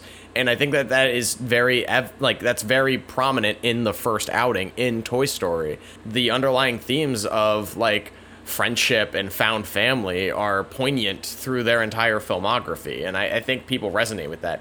I think Beetlejuice is a great, great movie. I think it's a very funny movie. I think it's a very entertaining movie, but Toy Story is the kind of movie that it, it means so much to our generation, the generation before us, and anyone that was a parent and had to watch this shit 30,000 times. My parents still love this movie, and I made them watch this movie twice a day for like two and a half years. Yeah, like uh, Beetlejuice is a classic. I love that movie, but I don't know if we're talking about like cultural significance. Nothing gets bigger than Toy Story. I mean, everybody has a Toy Story memory. Whether you love this movie, hate this movie, saw it once as a kid, you have a memory with it. My memory is more of a nightmare, and it's the CGI baby, not even part of the movie. So why is Beetlejuice a movie you've seen once better, Alden? Yeah, if we're talking about nightmares as a kid, Beetlejuice was kind of the king of that. Not really. It never scared or bothered me. The snake, bro, scared the fuck out of me. The stop motion weird snake thing. When they like fuck with their faces. I was unbothered. I think the only part of it that bothered me was the, I guess, burn victims. Oh god. Yeah, you're not selling me on why Beetlejuice is better. Also, Josh, DreamWorks predates Toy Story, so don't even try that. Yeah, for 2D animation. And you know what else predates DreamWorks in 2D animation? To everything else that came out before DreamWorks. Uh huh. Toy Story literally started a subgenre in 3D animation that VeggieTales started on the little, but for the feature length, it was Toy it was Toy Story and Pixar. Yeah, and it's ruined the industry, so I wouldn't say that. I definitely don't think that's Toy Story's fault. I think it is. I would argue it's more of Shrek and Shrek 2's fault. It's definitely more of Shrek's fault. Shrek would not have caused Disney to start using the same engines that they used with Pixar. Yes, but the success of Shrek 2 being literally the highest grossing domestic movie does. Hey, Sakula, can you provide some insight on why Beetlejuice is better than Toy Story? We can talk all day about how Toy Story had a lasting impact, um, but I think that Beetlejuice is uh, a more entertaining movie. I think it's got a lot more to say. Oh, Um, yeah. I think that it, I think it has a more cohesive theme. Um, I think it's better to fucking look at. Like we can we can gush over Toy Story and how it like I don't know if it has more to say. Like, Buzz alone goes through an existential crisis in Toy Story. Yeah, but like I don't care. yeah. Thank you. What what did you care though uh, watching Beetlejuice for the first time? What were the themes that you caught on, Alden? Because even as a like two year old child, I I understood the themes of Toy Story. Yeah, no, you didn't. and that's what made it. That's what made it good is because you caught the themes. I mean, it elevates it. That's what all. That's what's always elevated Pixar over any other animation studio. I no, I don't. I'm sorry, I don't have Cameron Diaz farting in my face in Shrek. I have really good characters and and, and character development and themes, but also keeping entertaining and funny. We also always bring it back to some kind of cultural significance and stuff like that, and I don't think that that's um. I'm not even taking cultural significance into play. I'm literally just talking about the. I don't know. That's kind of been the biggest thing you've mentioned. I've been literally been talking about the quality of the film and the writing and the script. Yeah, and the quality of the film really doesn't matter when you compare it to even other Toy Stories. Okay, tell me what Beetlejuice does better from a script standpoint or anything. It was more entertaining. It was more entertaining. Hey, look! I'm Picasso! What are you looking at, you hockey puck? Come on, Don Rickles fucking kills this movie. You got R. Lee Ermey as the army man, dude. Like that's hilarious. You got the. fu- It is good. I'm not saying either one of these movies is bad. They're both very funny movies. Yeah, but like I like Toy Story 2 more, a lot more. I don't actually care about Toy Story. And that's why you voted it out? Well, I voted it out to piss off Josh. And me. I didn't really care about that round. That's why I did the Alden feels bad round. Yeah, well now you're now you're reaping what you sow. Let's pick Beetlejuice and move on. Yeah, well, you just killed Sorry to Bother You, so why not make it as another one, huh? I mean, I love both of these movies. I don't really lose here, Alden. I was trying to help Nate. Well, I lost with Toy Story again. Duel of the Takes is doomed to repeat itself. I'm fucking crying. Princess Bride versus Blade Runner. Blade Runner. It's fucking Blade Runner. It's Blade Runner. Blade Runner. All right, Social Network versus the Blues Brothers. Ready? Three, two, one. The social Social network. Blues Network. Brothers. Blues Brothers? yeah. I figured it'd be split. I don't know how much I can stand by this. Yeah, I don't know either. I like both of these movies a lot. I know I've seen The Social Network more times than The Blues Brothers, so maybe I should lean that way. I think it's a masterpiece. It's a modern masterpiece, but I really just don't. I, I have so much appreciation for Blues Brothers because it is a one of a kind movie. There, there's nothing else quite like it with a mix between action sequences and musical numbers, great comedic timing. Coked up Carrie Fisher trying to kill Dan Aykroyd the whole movie. Like, how can you not like that?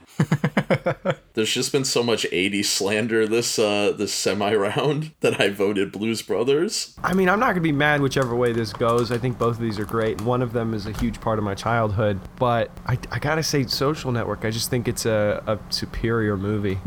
But I mean, it- Blues Brothers deserves all the credit. The other thing is, is that in this next round, I don't think that Blues Brothers is gonna be able to maintain Right. with with any momentum.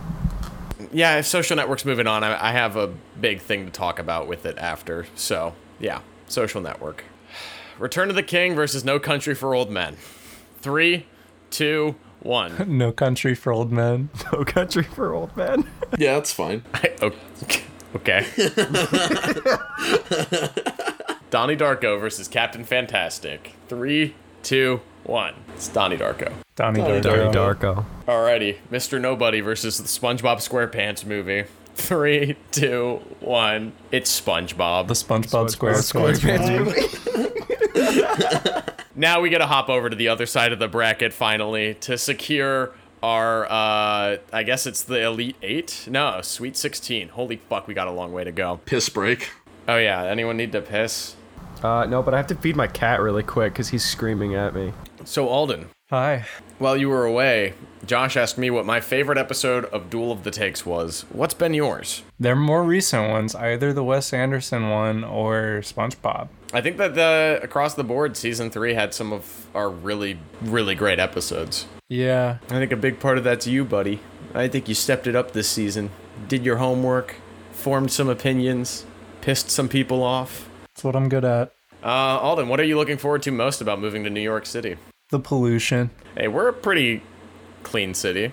No, um, I don't know. I have no friends here, and I've got a bunch of friends there. So And congrats on selling your car for nine thousand dollars. How was the How was the drop off? So, uh, Peralski was making it sound like you were you, you needed to be strapped. no, uh, it was fine. He was like, "It's at a warehouse. I'm scared." I was like, "I don't care." It was in like a condo place. The dude still owned one there. He had it for sale, I guess, and it wasn't sold yet. So he was just like, "Yeah, we can meet there." He came here to see it, drive it, whatever. But yeah, it was pretty painless. There may be issues with paperwork, but probably not. He just texted the group chat, "What goes good with Malibu rum?" This is going to be a wild back half of the episode, ladies and gentlemen. we are navigating our way to the right side of the bracket. Finally, we've got La La Land versus The Departed. Departed. The Departed.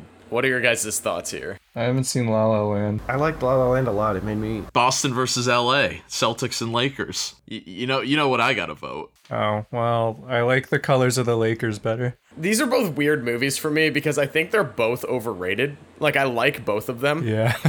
Um, but I feel like they're the type of movies that you would see on someone's Blu-ray like case, like like a they have a bunch of Blu-rays, and both of these are there, and you know neither one of them is being watched nearly enough for them warranting being bought on Blu-ray. It's my case. Kind of like uh, Drive being on their Blu-ray shelf, but no one in the apartment having seen Drive. I kind of want I kind of want the Departed poster like T-shirt thing, like my Pulp Fiction shirt. Yeah, But I agree, both of these movies are overrated. But I just love The Departed. I don't think it's anyone's best performance in that movie. I'm sorry, I've never seen The Departed. Uh, I've seen The Departed. I do I do like that Scorsese got the Oscar for it. It kind of felt like here it is. You are the greatest American director of all time. Here's your an Academy Award. yeah.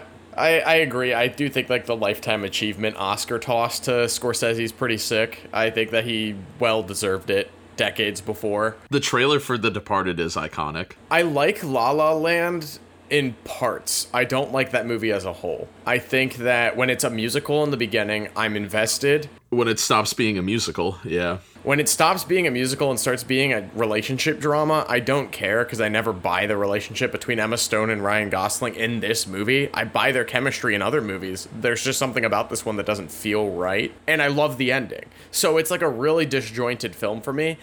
Grace hates the ending and turns it off. based. It's an emotional gut punch for me. Um, the ending of La La Land, uh, especially this year, has made me cry a lot. But The Departed is like.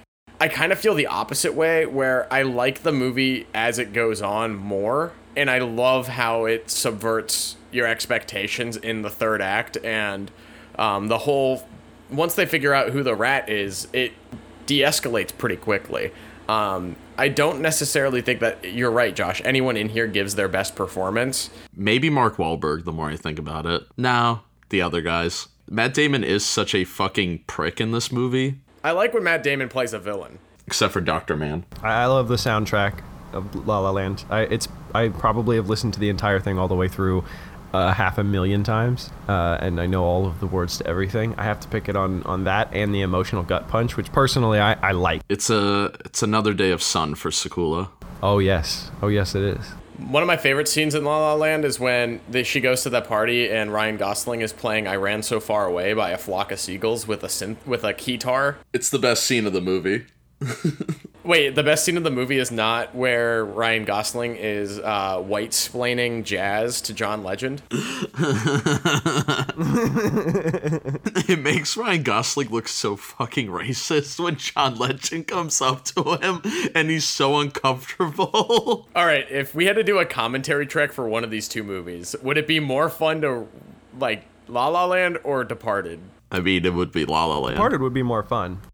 I think it would be La La Land. I think La La Land's a good a good group watch movie. Because once we get to the scenes where I don't like, we could just riff over them. Yeah, that's true. That's true. But The Departed, I don't even, I don't know what I'd even riff. It just feels like I'm like watching a movie with my dad. Yeah, we'd probably just be gushing the whole time instead of riffing. It might be more entertaining. We would just be talking about how hot we think the cast is. Yeah.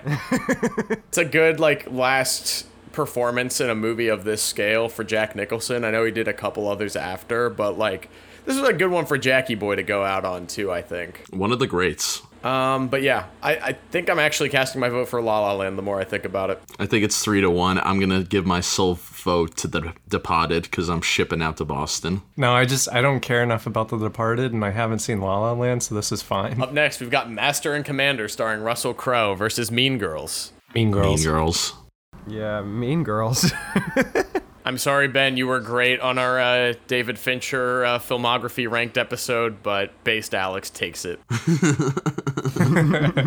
Batman, Mask of the Phantasm, up against the 1999 The Mummy. I hope Perolsky doesn't listen to this part of the episode. Um, as the biggest Batman fan on the panel, I hope he does. Mask of the Phantasm, um, I think is good, but there is like five Batman movies I will watch over this. The Mummy is immensely entertaining and does not get the praise that it should when it comes to elevating the adventure movie genre of the 2000s. Um, yeah, I think the Mummy uh, deserves to go. That will be my vote. Yeah, this one's easy for me. It's the Mummy. Yeah, I think the Universal ride's pretty cool. Oh, that ride that ride kicks ass. That is a great ride. Yeah, it does. One more thing I will say about Batman, Mask of the Phantasm, that score is incredible. Yeah, it is. I would love to see a re- like a redo of that score, a re-recording of that score in a new Batman movie because it's like The movie's just so overrated. like it's just it's not that good. Can we replace uh, the the score of the Batman to the Mask of the Phantasm score? Because I think that that would be kind of fucking awesome. I like the Batman score. I feel like I'm like the outlier in this. I like it too. I just think I want to I want to hear the Mask of the Phantasm score on that movie. as much as I like the baseline of uh, Nirvana's "Something in the Way," I don't think it makes a compelling Batman score for the entire movie. Up next, we've got Ghost in the Shell, the 1995 animated movie, up against Spirited Away. I mean, I guess the pairing makes sense, but this is kind of difficult to. I feel bad for Alden. No, no, no. I feel bad for Alden. This is a feel bad for Alden round. Oh, okay. All right, our second feel bad for Alden round. Oh, Josh, you've got to tell me which movie you think is better. Alden, explain the plots of both movies. and uh, Josh has to make a decision, not knowing which is which, because he has not seen either of them. no, but you you have to describe the plots. You can't look it up. Josh, have you seen the 2017 Scarlett Johansson Ghost in the Shell? I know Nate likes it a lot. Ghost in the Taco Bell. I haven't seen Ghost in the Shell, but I would wear Ghost in the Taco Bell shirt. I'm working on it. Is that a thing that doesn't exist already? It exists. They're just all garbage. Ghost in the Taco Bell, the Crunch Wrap complex. Yeah. So like this uh, uh, agent spy kind of person, right? Uh, her name is Major. This is Ghost in the Shell to clarify. uh, Major is trying to track down someone who hacks into uh, like cyborgs Okay. and just modified people. And she herself is a cyborg uh, and can, yeah, it's just a mess. But um, She has her human consciousness placed into a replicant body. Okay. so the only thing that is still her is like memories, and so it's kind of like a identity crisis for her while also being somewhat of a spy thriller. Why was there so much controversy then with Scarlett Johansson in the role if if it's a replicant? So it could be any race, correct? Well, legitimately, it is a white character. Okay. I think most of it was directed towards her, but a lot of the side characters who are not supposed to be white are. And like a, a portion of the cast is like fairly diverse, and the city it's in is also a kind of diverse thing, but the main cast is still mostly white. So I understand criticism.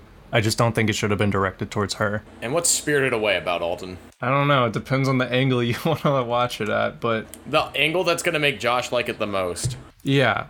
So this uh this uh family with one kid, um Chihiro, she is moving to a new town, new school, everything, and on their way driving to their new house or whatever, they stop and go and find kind of a I guess abandoned amusement park looking place. And when they go through it's uh not that.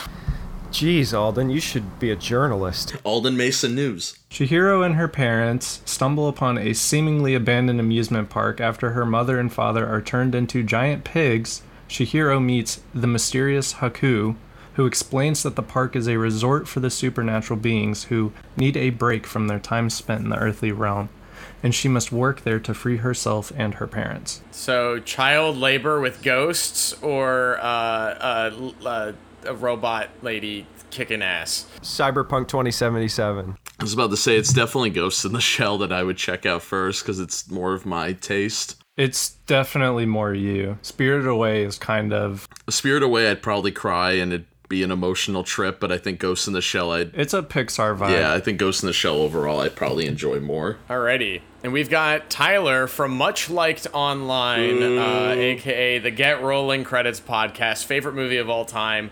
Uh, John Cassavetes' The Killing of a Chinese Bookie versus Avengers Infinity War. Uh, it's a gritty 70s kind of uh, noir about this character who is a like strip club owner, or I guess like a gets in over his head with loan sharks, and then it's pretty much Uncut Gems, like 40 years before Uncut Gems came out. So the problem is here. You mentioned Tyler's name, and the thought of an MCU movie beating Tyler's favorite movie is very pleasing to me. Yeah, I do agree with that. this sounds like a great win. Yeah, if this was um, the killing of a sacred deer, I think this would be a different conversation for me. Yeah, it would win. But uh, I'm I'm gonna do Infinity War. Oh, that's interesting. HBO Max has the director's cut as well as, I guess, the theatrical cut. Of Killing of a Chinese Bookie. Yeah. Both are both are good. I've only seen the director's cut once, but I've seen the uh, original a couple times. Yeah, up next we've got Empire Strikes Back versus Grand Budapest Hotel. I don't know what to do here. Yeah, this is chaos. It's a good thing Sakula's fiance is not within earshot because he's gonna sound like a total bigot. what he talks about. I hope she doesn't listen to this episode. It's gonna be four hours long. No one's listening to this episode. this is the first duel. We had like an intermission. I didn't re- realize it had been like two hours. Time flies when you're having fun. Am I? I actually am. so, Empire Strikes Back, one of the highest uh, uh, praised sequels of all time. It's one of the Star Wars movies that's worth watching. You know, that says a lot, actually. It's one of the Star Wars movies. a review by Nate Martin. So Jory Jory forced me to watch Grand Budapest uh, back in like New Year's Day, I think, and um, I didn't know what to expect from it. Completely like uh, loved it uh, from start to finish. I wish I watched this like earlier because I, I I I think this is like a fantastic fucking movie. Um, I'm not like too familiar with Wes Anderson's other work, hence I wasn't on that episode. But Grand Budapest was definitely uh, piqued my interest of other Wes Anderson stuff because I think I've only seen this and uh, Isle of Dogs and uh, French Dispatch. So it's by far the best out of those three. Josh, I'm telling you this now, you would love The Life Aquatic of Steve Zissou. And I'm willing to watch it again soon. I, I implore you to watch uh, the the what is it the Darjeeling The Darjeeling Limited would make you cry, Josh. Damn. the Darjeeling Limited. Yeah, that's an incredible movie. That just reminded me. I got some tea. Um, but no, it's one of the most creative movies, I think. Did this come out in the 2010s? Yeah, 2014. It was like the best year of cinema. Oh, look, another movie better than Mad Max Fury Road. Oh, Uh, you really think Mad Max Fury Road is better than this movie? no, but I can see why they'd have. A di- I mean, it's a different audience, so I can see why they both are true. And actually, I was gonna do some some uh, Wes Anderson slander here. Not with this movie. No, not with this movie though. Uh, I think if it was, if, if French Dispatch was here, I think I might have some things to say. I would slap you. I don't like French Dispatch either, Sakula. Yeah, it's it's it's too much. It's like a Xerox of a Xerox for me. It French Dispatch I saw with Jory, and it was the reason why he made me watch Grand Budapest. He's like, "Here's a good Wes Anderson movie," and then literally leaves my apartment. Like I needed to watch it alone. He put it on and left. It's the most Jory shit I can imagine. yeah. Watch this. Goodbye. So, is Empire better than your newfound love of Wes Anderson, Josh? I feel like I've been on the record that Empire is, I think, not my favorite Star Wars movie. My least favorite of the original trilogy. what? Stop. Your least favorite of the original trilogy. Absolutely, 100% agree. It goes, it goes Return of the Jedi, A New Hope, and then Empire. What the fuck is this slander? Josh and I are on monoculture right now. We are on the same wavelength. We're woke. I think it's me persuading him that Return of the Jedi is better, but who knows? Return of the Jedi, of the Jedi um, sucks. was the most watched original trilogy movie I watched when I was a kid. The most watched Star Wars movie I watched as a kid was Revenge of the Sith because I'm a fiend. Gotta gotta agree on there. The the prequels got more watch time in my household. Yeah, They were they were coming out at that time. It made sense. Wait until the next generation of people who love the sequel trilogy. Like I'm afraid of that generation. Like I, I'm shaking in my boots thinking of that. They're already here and have Kylo Ren tattoos. But the ones that are like these were the Star Wars movies that like were in theaters when I was a kid. Like that generation is frightening to me. Well, at least they'll have Solo. They didn't see it. Yeah. Nobody did. I think I think we're amongst the only people that saw it. Solo was for us and us only. I did put Solo as my second highest. I think even as much as I love Grand Budapest Hotel, like I think Empire does everything right as a sequel, and like I kind of have to throw Star Wars out of the equation on this and just look at A New Hope and what Empire does as a continuation of it. It ups the stakes. It increases the uh, the world view of not only the characters, but it makes the galaxy feel bigger. You have characters that are introduced that have a previous relationship to characters like Lando. You don't really understand the ramifications of their past, and it's just accepted. To me, it elevates Star Wars um, from what A New Hope is into an actual franchise, but it also thematically delivers on a giant plot twist at the end and is a significantly stronger script. I don't think it's a stronger movie, but it's a stronger script than the first movie. I have to respect that a lot. I think that Grand Budapest is a fantastic work of art, but it's not even in my top three favorite Wes Anderson movies. I don't think it has an emotional uh, uh, attachment that some of his stronger movies, in my opinion, have. I like the aesthetics of the movie and I love the kinetic energy. I love the pacing. I love the world building. But it doesn't have that X factor that makes me fall in love with the movie and want to watch it over and over again. And I think Empire has that for a lot of people. I have to stick with Grand Budapest because I don't think that Empire stands a chance in the next round. I think I like the cast of Grand Budapest better. The acting's definitely better in Grand Budapest. Yeah, well, that's that's that's George Lucas dialogue for you, but um, well, no, he didn't write this one. That was fucking what's his name? He's kind of a hack, but we'll not talk. That's not a subject right now. he and his son wrote Solo.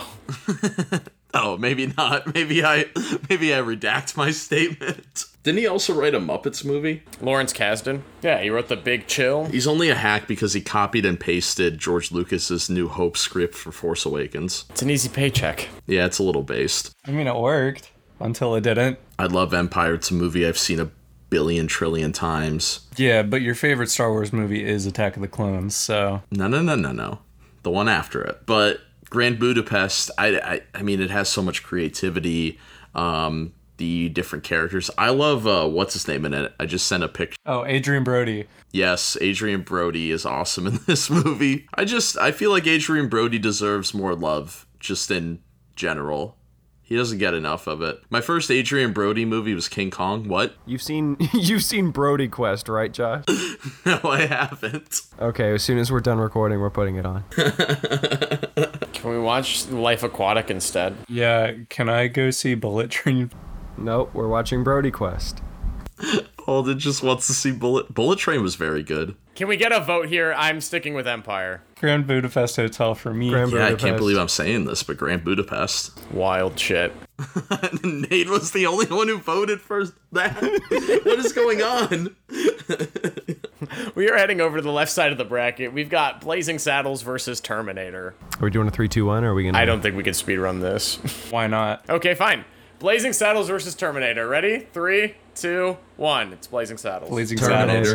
Wow. Was Nate right? Nate was right. Okay, okay, okay, okay. Blazing Saddles. Um, very good parody. I think very important for the time it came out and stuff. But at the end of the day, Terminator defined find a subgenre, while Blazing Saddles killed a genre, which I have a lot of respect for. It's funny and based, but Terminator was such a pillar of not only Arnold Schwarzenegger's career, but time travel movies and just action things in general. Because without the Terminator, without Arnold Schwarzenegger, we wouldn't have like The Rock, Dave Bautista, these other action like stars, especially Dave Bautista, who I think is going through the same career path as Arnold, starting as a guy who didn't talk a lot in the movies, who is now doing great scenes in Blade Runner and other really cool scenes. Like Dave Bautista, I like like three years ago, if you told me he was he he's trying for like an Oscar, I'd think would be really I thought that'd be really dumb. But this guy really cares about his craft, much like Arnold did after the Terminator movies. And I think being in a movie like the Terminator made Arnold uh, really like be particular about his uh, roles, at least in the '80s.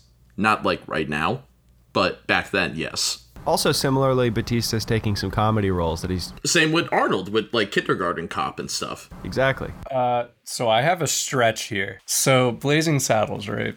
Um, Slim Pickens is in it. Okay. You know what else Slim Pickens is in? Doctor Strangelove. Um, and in Doctor Strangelove, he rides a bomb out of a plane, waving his hat around like he's on a bull. Is that that that's it? That's it. I know we've given a lot of uh, appreciation to Blazing Saddles for it killing the Western, but I think one thing that is important not to dispute uh, and not to discredit is it's a fantastic comedy on its own, even without the context of knowing the Western saturation and its uh, historical significance.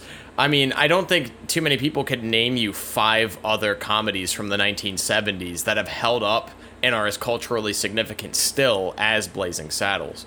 I think Blazing Saddles is a fantastic script. It's a fantastic piece of art, and it's like comedies in general aren't known for aging well, and a lot of times comedies get lost to time. They aren't um, talked about still. And Blazing Saddles has made it 50 years of being a fantastic comedy. I do have a question though. It's the fourth most iconic Gene Wilder performance though. Fourth. Willy Wonka, Willy Willy Wonka, Frankenstein, uh, the producers, and then that. I think that this is more iconic than the producers for sure, and probably Young Frankenstein as well, but I do think Gene Wilder's performance in Young Frankenstein is better than his performance in this, yes. Okay, okay. I just But I, I think the producers is kind of out of the equation. The original version of that movie does not get much appreciation, and he's good in it, but I think he's better here. I really like the original producers as well as Young Frankenstein. I don't know. Blazing Saddles I think is very funny, but This is what I'll do. But it's for Bill Paxton. Um, I'll say Terminator. all right. Terminator will be back. Up next, Beetlejuice versus Blade Runner. It's a little tough actually. Not for me. This is a no brainer. Let's go. Three, two, one. It's Blade Runner. Blade Runner. Beetlejuice. Beetlejuice. Are you kidding me? A Beetlejuice I would 100% turn on before term or not Terminator Blade Runner. Are you kidding me? Who cares? Beetlejuice is so Oh, then you were just praising this fucking movie. okay. And Beetlejuice. Okay. you were just slandering this movie. I I don't see your point here. I love this movie. I have like multiple t I have multiple t-shirts of this movie. Yeah.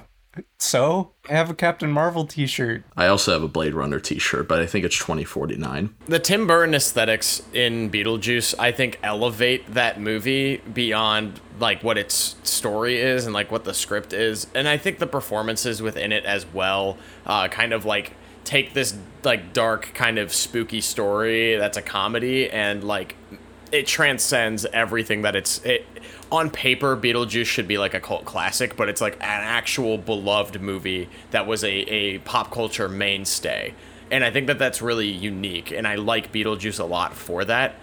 But beyond tim burton as a visionary and as a director i don't think that there's anything in beetlejuice that is as transcendent as the aesthetics the music and the emotion in Blade Runner. There's not a scene in Beetlejuice that is as emotionally strong as Tears in the Rain. But I feel like when it comes to I don't know, I feel like Beetlejuice is like on your like list of movies you're going to show like your family. Like I saw Beetlejuice very early on, like probably way too early. And just because my parents love that movie, like it is like a certified classic to them. I didn't see Blade Runner until college and maybe that's my parents' fault for having shit taste, but but Beetlejuice to me like is it's so what I like about Beetlejuice is that it's timeless. Like that movie could have like could be in any era, any time frame, like and everybody's going to get some kind of enjoyment out of it. Where Blade Runner I think is a a particular taste, which I don't think is bad. Like I like I love the movie. I said it's a masterpiece and I do believe it's a masterpiece, but I when I say movies are masterpieces, I don't also say they're perfect. Blade Runner does have a couple flaws. Beetlejuice does too. But Beetlejuice for me, like, I don't know. I think of all the bits and the the lore in that movie. I just love when they when Alec Baldwin and whatever her name is die and they have to like go to like pretty much a DMV of like the afterlife. Like all that is so fucking creative. It's tough because Blade Runner is also creative, but I think Beetlejuice, like, I don't know, it's just more entertaining for me. I latch on to characters in Beetlejuice more than I do in Blade Runner. Roy Batty does have one of the greatest monologues in cinema, but, you know, it's one scene. Like Blade or Beetlejuice, I'm following them around the entire movie, being entertained and, uh, my eyes are glued to the television and i can't really say the same thing about blade runner until like very very important scenes That is worth noting that I don't um, I don't have the same emotional connection to the characters in Blade Runner as I do in Beetlejuice. I think the most interesting thing that you said, uh, Josh, that kind of was like making me question my stance was the fact that like Beetlejuice is one of those movies that is like it's one to show your kids someday, it's one to show your family someday, and like that was the case in my household too. That was like one of my parents' favorite movies uh, when they were like you know probably close to my age now. Like as Gen Xers, Beetlejuice was like a big thing for them, and I think I think that's unique because it is such a um, it's such a one of a kind movie and my parents don't know like directors, but they know Tim Burton. They know Tim Burton and Spielberg. So it's high praise for the most casual audience to know the directors, and it's because of Beetlejuice. Right. But one thing that I think's really interesting in the contrary is that Blade Runner was a commercial misstep. It didn't make as much money as they were hoping. And it has garnered more appreciation over time from its cult audience to now I feel like Blade Runner and its sequel 2049 are almost like pop culture mainstays. Like it the movie was too ahead of its time. The movie was too much of a a change of pace Yeah. at the end of the day, it's also a throwback to older Hollywood and older cinema being a noir and being a very true noir to it, despite its futuristic setting. So you say Blade Runner is too ahead of its time, but what happened with 2049? Like, why can't a Blade Runner movie make money? I think the problem with Blade Runner 2049 was that its scope was too big. Like, there's no reason that movie needed to have a $180 million budget. So they were fighting themselves by making it too big. I think if they did something grittier and did something lower budget and did something more along the scope of the first Blade Runner and didn't push cinematography and technical aspects as far as they did, as impressive as they are and as much as I love them, I think if it was about making money and about making a spiritual successor to a cult classic, it could have been scaled back and it could have been made for cheaper and could have been a commercial success. But I'm happy they didn't do that, and I'm happy they made a Blade Runner movie with an entire gigantic studio's budget because the fans care so much about Blade Runner. And it's not like Blade Runner is one of those IPs where people cosplay as the characters. It's a fan, it's like cinephiles love Blade Runner. I do have another. I do have another question. Are you gonna play the Blade Runner game that just got on the Switch? It's the it's the CD-ROM game from 1998, right? Yeah, it's like the point and click game. Apparently, it's very good. I've heard it's great. I, I don't know if I'll play it, but maybe. What do you What do you think, Sakula? Um, I don't know. I, I have heard a lot of compelling arguments for Blade Runner. Um, I do have to pick Beetlejuice still. I think that, I, I, like I said before, the I have more emotional resonance with the characters in Beetlejuice. There, and there are there are uh, some pacing issues in the original Blade Runner, even in the the best cut that there is. There's some pacing issues where it really slows down, and yeah, like I, I'm not engaged with it. It's like the it's like the part of the movie where like I gotta get up and you know maybe grab a beverage or or some a snack and like look at my phone for a second. Like, and if that happens in a movie, then I don't think that, and it doesn't happen in another movie, at least for me. I think that one of them takes the edge because if I'm not engaged, then it's like, well, this did it have to be there? Probably not. Pacing in movies is tough. Like I just saw Bullet Train, and that movie is so fast paced where even if I'm like bored, I can't keep my eyes off it because I feel like I'm gonna miss something, and I don't know if that equals good pacing or bad pacing. But a movie like Blade Runner, it's so slow, but it's also so compelling. But sometimes I do fall off it, and maybe that's not the movie's fault exactly. Pacing in movies is just really weird. There's no like correct answer. I think a lot of the major pacing issues with Blade Runner come from the fact that it is trying to replicate a movie of yesteryear in its like uh, presentation. Like, I, and I think the things that they do with the the you know slower paced scenes, like the scenes that have the score underplaying it, it's just icon. It's just as iconic as, as a uh, like a saxophone kind of jazzy ballad when you talk about like the love theme that it would be in a movie like Chinatown or even going further back something like The Maltese Falcon or or stuff like that. Like it leans into the aesthetics of the film that it's trying to replicate and the films that it's trying to replicate and does so in a way that is like elevating the movies of yesteryear. And I have a lot of appreciation from that as like a film history buff. I, I get that the pacing is not perfect. Like the original Blade Runner movie is probably a reason why 2049 was a, a, a bomb as well because going back to it, modern audiences aren't equipped for that slow burn um, and quieter kind of mystery. Like it's not like like the Batman might be a slow paced thriller in aspects, but it's also like here's an action sequence, here's an action sequence, and they're split up in 20 minute intervals. Whereas, like, Blade Runner starts with a strong setting, starts with a strong hook. You get an action scene, and then it's like an hour until the next one. And that's just not really what I think modern audiences are equipped for. I think Beetlejuice is probably, even though you were saying, Josh, it is it's timeless, it's kind of like a perfect late 80s, early 90s movie.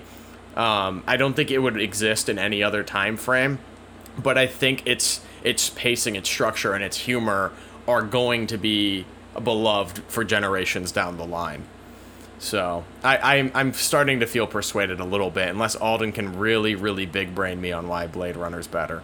I think Alden could persuade me if he gives me a really good take right now. I'm not prepared to speak. You're only a podcast host for a hundred episodes. yeah, how did we get this far? My work ethic, I think, or maybe my emotional uh, dependency on friends. Either way, I think both of these movies have really good production design. I just appreciate the way that they made Blade Runner more. Uh, Not a knock against Beetlejuice at all. In- Incredible, but also just I mean, that opening, like, pan, yeah. what they had to construct and build. The opening sequence alone is such a like technical feat that I just it doesn't compare. I'm surprised nobody's mentioned the shot of uh, Rachael. I think her name is smoking. Yeah, I mean, I feel like that that shot alone is always talked about. I'm not a lesbian, if you're asking me that. I'm gonna say it. Rachael, top ten hottest movie characters of all time. yes. Mommy? Sorry. Mommy? Sorry. Whenever Duel of the Takes returns, we'll make a top 10 list of characters we want to peg us, and it'll be, uh, be Rachael pretty high up there. For Blade Runner to have the discussions that it that it's got, for it to have the theming and uh, I guess still current cultural relevance, um, ignoring any sequels or anything, just the different things, even as broad as climate change depicted in a movie in the late 80s and it's still a present thing today like i even if you do have an issue with its pacing you're still going to connect with this movie pretty well Okay, You're switching sides? that was a good take. Woo! We got one! Now we're back. Alrighty, The Social Network versus No Country for Old Men. Three, two, one. It's The Social Network. Social Social Social Network. network. Ugh, clean sweep. Sorry, Noah. Donnie Darko versus the SpongeBob SquarePants movie. Ready? Three, two, one. No, no, no. I want to have a discussion about the themes of this movie. Um, I do want to start off with uh, this situation we're in currently. do you think it caused the second SpongeBob movie to have time travel? Donnie Darko caused the second SpongeBob movie to have time travel. No, no, no, no, no. Us talking about Donnie Darko time travel movie against the SpongeBob SquarePants movie. A time traveler listening to this now or whenever, doesn't matter, in the future, went back and had the second SpongeBob movie involve time travel. Does the second SpongeBob movie involve time travel? Yes. I saw that movie in theaters and I don't remember. It's quite a mess, but I like it. I don't think we're culturally significant for a time traveler to go and do that. Um, but even if we do become culturally successful enough for that to be a thing, I uh, don't know if altering a SpongeBob movie's plot is a uh, good enough uh, solution. I don't think it's a solution. I think it's just a gift to me. Okay. Thank you. Um, I think everyone knows damn well I'm on the camp of Donnie Darko here, and I'm probably fighting this fight alone because I know you guys grew up with SpongeBob, and unfortunately I did not. I mean, Nah, we'll fight it. I like Donnie Darko a lot, Yeah. Eh, eh. but I just I don't think it flows anywhere c- close to as well as SpongeBob does. Yeah, well, we were in discussion with Beetlejuice, which is like a movie that I feel like has this kind of like I don't know what else to call it other than like the hot topic fan base, and maybe that's what killed Tim Burton in its in its own right.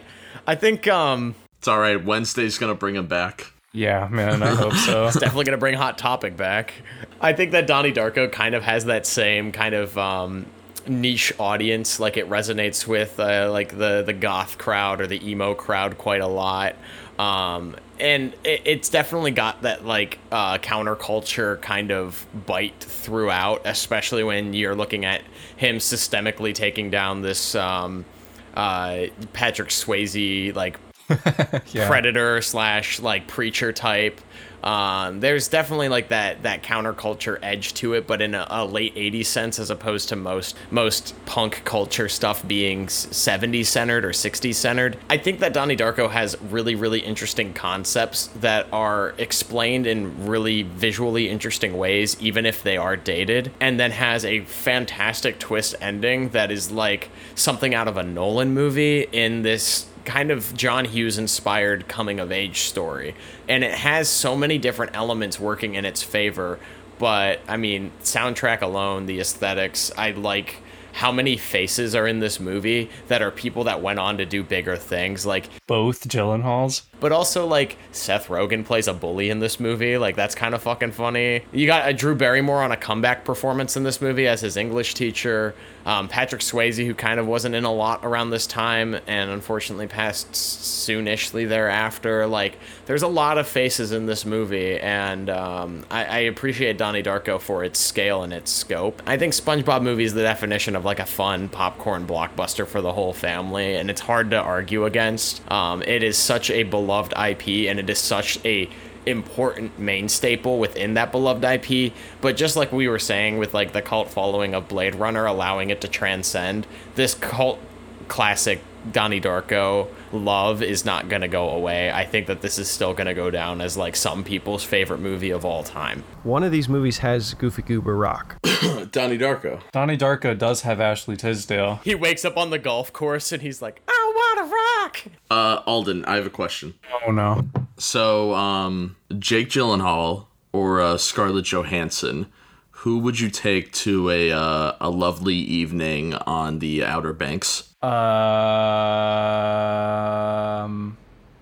Gyllenhaal. Where are you going with this? Yeah, Gyllenhaal. I'm sw- I'm swaying him, Nate. I, I guess. I'm just flabbergasted that Alden would pick Jake Gyllenhaal. I'd be worried he's gonna like kill me or push me off of a pontoon boat or something.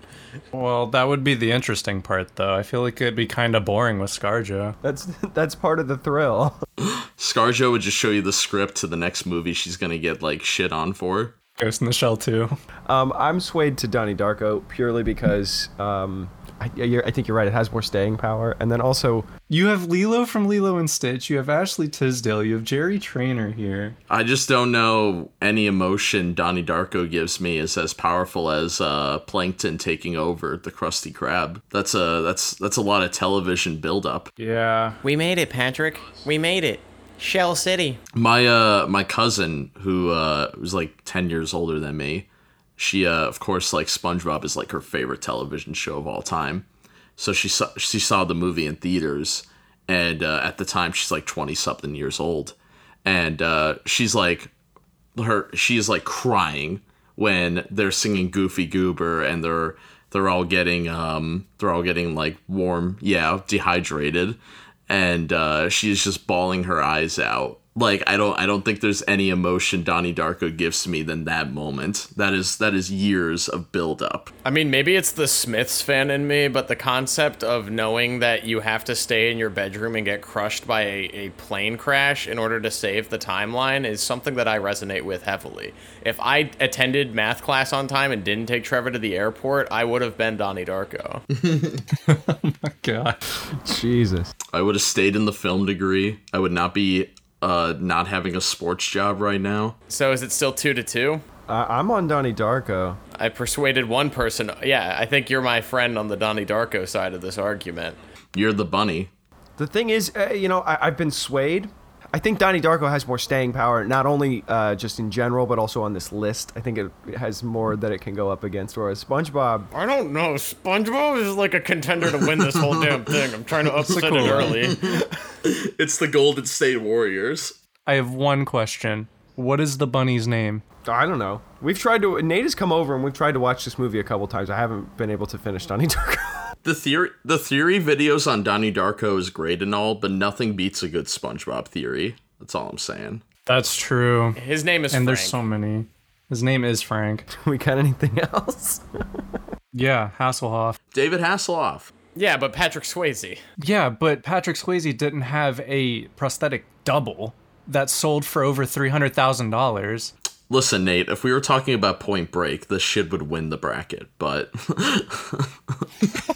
Notice how no one's favorite movie is Point Break, Josh. me, I'm the Point Break favorite movie. Well, maybe you should have been a guest rather than a host. There's a timeline where I just I just leave I leave after the A24 tournament and I am just a guest. All right, on the right side of the bracket, we got La La Land versus Mean Girls. La La Land. Mean Girls. It's Mean Girls. Yeah, Mean Girls. I, I was gonna fight La La Land, but I'm, I'm not strong enough. Alrighty, The Mummy versus Ghost in the Shell. Three, two, one. It's The Mummy. The Mummy. Ghost in the Shell. The Mummy. All right, Alden, I want to hear it because I love both of these movies a lot, and I think I like Ghost in the Shell more. But I mean, The Mummy's one of the most watchable movies of all time. It's making me want to order Taco Bell. Like, yeah, I agree, but that kind of comes down to only it being just an action movie. Like, it's a great action movie, don't get me wrong, but action movies tend to be just more put on and watched than. These are both action movies. There's so many action scenes in Ghost in the Shell for a 95 minute long animated movie. Yeah, so they're both action movies. yeah. One of these has a lot more depth. One of them has Brendan Fraser. Yeah, one of them was my Bioawakening. Not Looney Tunes back in action? no, it was probably The Mummy first. Brendan Fraser's like side bangy things thing he's got going on with his hair is one of the most iconic hairstyles of the 90s and 2000s. Maybe the best middle part in film history. Is this on the Mount Rushmore of middle parts? yes. Yeah. What else is up there? Like fucking just Johnny Depp in general. yeah, I guess. Leo and Titanic. Yep. Leonardo DiCaprio in The Titanic. Uh, who would be the fourth? All right, no, we got this. Um, not Tom Cruise in Mission Impossible 2. I refuse. Absolutely not. Because he hasn't had it since, so he knows it's bad. Here's a hot take. It might be Timothée Chalamet in Lady Bird. Yeah, that's not a bad option. That dude was like the definition of the uh, the middle part revival. No, hold on. Drew Barrymore has a middle part in Charlie's Angels. Yeah, but I think we were exclusively talking about it on Men. Men, men, men, men, men, the men, men. Men. Wait, it could be Ashton Kutcher. Speaking of men. no. No, no, Ashton Kutcher's got more of the bang. bangs. he doesn't really part it. Okay, so is it the mummy here? Yeah, it was three to one. I don't even know why I was given an argument. All right, Avengers Infinity War versus the Grand Budapest Hotel. Ready? Three, two. Wait, no, no, no, no, no. Sakula, why Infinity War? Ah, damn it! I got a slander. I think that Infinity War uh, is one. It's definitely like it surprised me how much I liked it. I've watched it more than um, probably any superhero movie ever. I love the fact that the fucking heroes lose. I love that it's like it's not even a super. It's like not even their movie. It's Thanos' movie. That shit gets me. It's cool as fuck. I mean, counterpoint, there were no stakes. We already knew there was going to be a part two. Like, none of it was a surprise that they lose. That was just a guarantee. If all the original Avengers got snapped, I would have been more like, oh shit. If I had a steak right now, oh boy, I'd fuck it. Yeah, the fact that we didn't have a guess for The Lighthouse isn't anyone's favorite movie, little sus. True. Yeah, what's up with that? Infinity War was the Adam pick. Yeah, the Adam Project pick. I think I'm on Grand Budapest on this one, just from like just from a film appreciation standpoint. I think the Grand Budapest does a really good thing with like placing itself within history, but it not feeling like specific at all, and it feels like a blend between a fairy tale and like real life. And it, I think Wes Anderson captures that perfectly. Avengers: Infinity War is a really effective uh, movie as like a middle part in a in a franchise and as like a, a middle chapter, but just because the fact that another Avengers movie was greenlit and right around the corner, it does undermine everything that this movie does right. Um, but I love the characterization of Thanos, and I agree with you, John, that like they get the villain right, and that's something that Marvel does not do very often, and it deserves a fuck ton of praise for it. Um, I just think that there's so many characters within this movie because it is such a broad ensemble movie where they don't feel like the same versions of themselves when we when we last saw them and that's my biggest problem with the MCU is whenever there's a team up these characters and the arcs and the things that they're going through don't chronologically add up and don't make a ton of sense. That's fair. That's fair. I can overlook that though, um, a lot of the time, just because the actors like they they they do that thing where like they mold the character to themselves, so it's less like they're they're they're less acting outside of their they're acting within their comfort zone basically. Like the Winter Soldier is Sebastian Stan, but being uh, you know a little grimacy. Tony Stark is just Robert Downey Jr. They're the same person.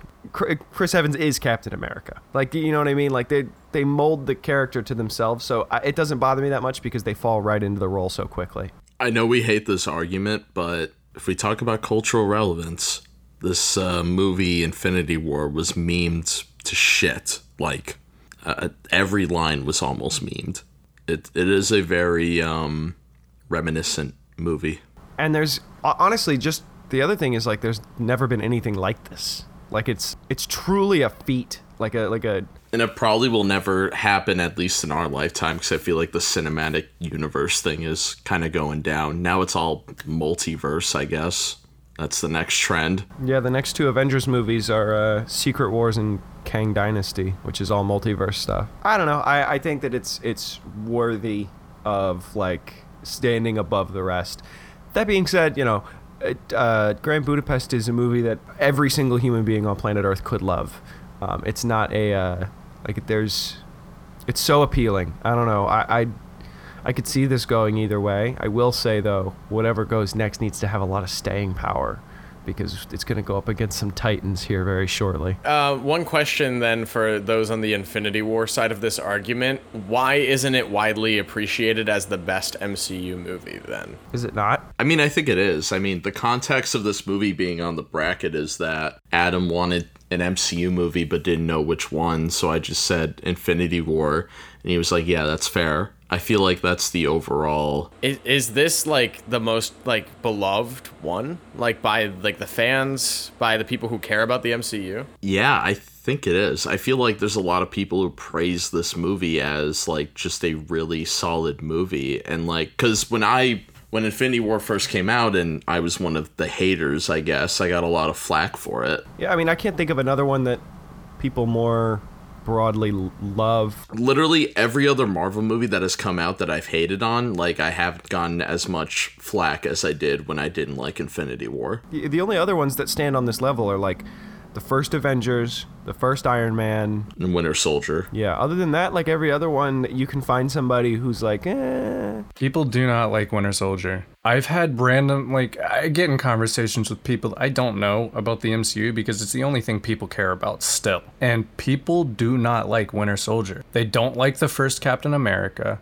They like the first Iron Man. People like Nicholas Foreman do exist. Who does? If somebody doesn't like the first Avengers movie, I need you to direct them at me so that way I can. Uh... Go watch the trailer. The trailer is really bad. Yeah, it didn't age well. No, but I think like the most universally accepted as one of the best, not necessarily the best, but one of the most liked is Black Panther, and I think Endgame is a more popular MCU movie than Infinity War. Think people still like the conclusion of the heroes winning. I don't know, but I think like Thanos snapping and like all of those references, like all the Thanos quotes, like I don't know. I feel like Infinity War that was such an interesting time in the MCU and just in like movie culture. It was the peak. Like there were two years where they just had uh, a huge audience. I don't think that it's as, um, I guess, popular as you're saying it is. I, I'm playing devil's advocate. I'm voting Grand Budapest. I'm just trying to make a debate out of it. Let's uh, everyone uh, everyone stake your claim. Josh, you said you're on Grand Budapest. I, I think so. Alden, you sticking with Grand Budapest? Yeah. All right. Well, I've officially swapped sides. I'm going heel. I think it's Infinity War time. Okay, then I'll go heel too. I've I've joined I've joined the undisputed era. Whoa, whoa, whoa, whoa, whoa. Infinity War doesn't have Shang-Chi. Why are we just killing Alden? Fuck you, Alden. We've had two pity rounds. I'm sorry, Alden. I didn't think it was gonna go that way. I knew it was. Infinity War also gets a bye, so Infinity War's the final four. Alden just quit. That's it. It's the three of us now. alrighty. Up next, we've got Terminator versus Blade Runner. Two of the best science fiction movies of the 1980s going head to head for a spot in the final four. All right, Alden. This is where we really disagree. This is our civil war. So just to be clear, Alden is definitely fighting for Blade Runner and you're fighting for Terminator. And I'm on the side of Blade Runner as well, I think. I could be persuaded. No, you can't. I think that Terminator's a tighter movie. Uh, yeah, definitely. Definitely a better paced and tighter movie. I just care about the fundamentals of Terminator more. Like, I care about more what's happening after. Blade Runner 2049 didn't have to fucking exist, and that's completely fine. yeah, I agree. Whoa, whoa, whoa. Which is a positive and a negative, but Terminator, like, creates this really interesting universe that I, even if the movies are dog shit, I want to keep learning about. No, you're just stuck in a consumer cycle. It doesn't matter about the actual property. No, no, no, no. Don't talk about consumerism. All you and Perolsky do is watch IPs. Consumerism. You watched At World's End how many times? And At World's End is better than Terminator, but here we are. It's not. It's not even close. That's not even true. Yes. Um, okay. So both of these movies have really interesting like concepts uh, brought up, and one of them is more of a focal point within it, and the other it's like the glaze that carries us into Terminator becoming a franchise, and that is like the concept of AI becoming self-aware. Focuses specifically on that like concept of artificial intelligence becoming self-aware and is not really a noir at all at all. It it's more of like an esoteric kind of thought piece. And i think that blade runner takes that concept and stretches it out into a narrative that is extremely en- enjoyable to watch. And you you kind of fall in love and find that the replicants are more humans after all than the humans themselves in this movie. And terminator has like underlying themes of what the future could look like with AI, but I don't think that those themes really get addressed and are a focus point for the franchise until the next movie. But I feel like that's for the negative. The scene in Terminator 2 where like the fucking uh they Arnold shows his like metal arm to the black guy and then he's gonna explain like Miles Dyson, you racist. and then he's gonna explain the entirety of the thing. I'm like, I, I, I, I, no, I don't care now. This is too much. That's why I like the first Terminator movie. Yeah, it gives you a very simple premise. It's like, here's what's going on, chew on this, and then if you you want to draw any kind of like uh, conclusions or, or, or lore, it's left. It's like because it is a horror movie. Yeah. So all of that's left to your imagination. It's like what you don't show. Like you're not seeing the shark. Like the Terminator was definitely set up, at least in the first movie, to be like almost like a slasher villain, and then it turns into this action franchise, which I think was a detriment to the franchise, which is why I don't like Terminator 2 as much, because you have the Perolsky and the Nicks of the world that will go nuts over these action movie Terminator stuff, but that wasn't the premise of it. Well, then I don't think it does enough with that that theming to warrant this being a truly scary movie because I think even within the first Terminator movie, it starts as a thriller and becomes more of an action movie as it pays off and as they're getting rid of the T800. I found it pretty scary when I first watched it. Like Sakula and I were talking about earlier with like how when it's like in its skeleton form or whatever, the way it walks is weird. Like it feels like a scary threat until literally the very end of the movie when they finally kill it. And all all slasher movie villains do that thing where like the first part, the most, the the majority of the beginning of it is all like, like horror and like what's going on. There's this unstoppable force, and then they always turn into some kind of action movie by the end of it because once you lift the veil and you're like, we know what's going on. It ha- that's the only place it can go.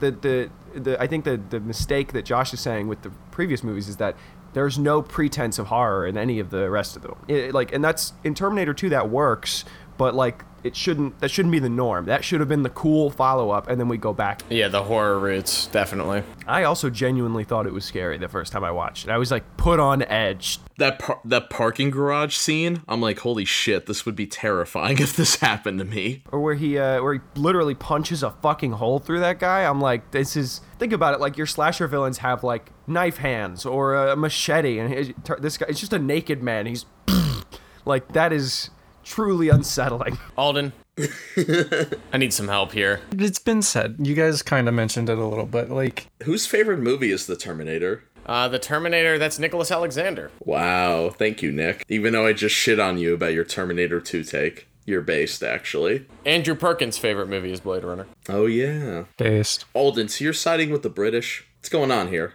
You fucking traitor. Technically, I'm siding with French Canadians and Denis uh, Villeneuve. The French Canadian got eliminated a long time ago. I'm saying the director for 2049, but yeah. Either way, How do you have this? One, they're very close together in terms of release date, and two, how do you have such a a great uh, springboard of a concept to make great movies from, and you just end up with Terminator? Like you've got two good movies out of it, and then the rest.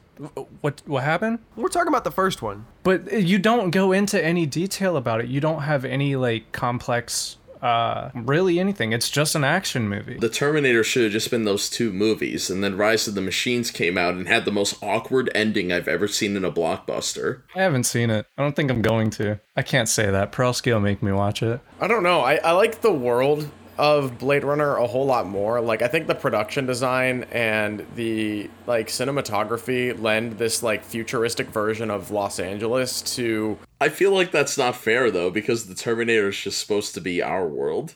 Okay, but like I, I'm supposed to compare elements of one movie against the other. I think the production design of Blade Runner is far and away better than the production design of Terminator. But the one flashback we get of the Terminator is sick. It is pretty cool.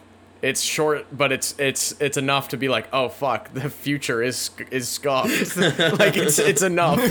It's it's enough to to sell you on the concept. I agree. Just from an aesthetic standpoint, like the amount that Blade Runner has contributed to pop culture is insane. Like the whole cyberpunk aesthetic, the whole uh like a lot of like I'm not an anime guy. I like Ghost in the Shell, but that's a lot of Japanese uh, animation owes tribute to Blade Runner for its its world building and for its central conceit of what the near to distant future looks like. I don't think that Terminator does anything interesting with its world in this first movie. I think all of that comes in the second movie. Broad scale concept and world building. One of these movies does both a lot better. The other one does action and and suspense better. And for me, I don't go to Blade Runner for suspense. When the, f- when the first time I watched that movie, I got hooked in the mystery, and I wanted to figure out where Yeah. these where these uh, other replicants are. And then every subsequent subsequent rewatch, I'm there for the aesthetics. I'm there for the texture of the film, the cinematography, the way that light bounces off of characters' eyes. What exactly is the mystery of Blade Runner? The mystery of the Blade Runner is trying to find the five rogue replicants. That's what that's what Harrison Ford is tracked down to do is to But we know the main one is Roy Batty from the very beginning.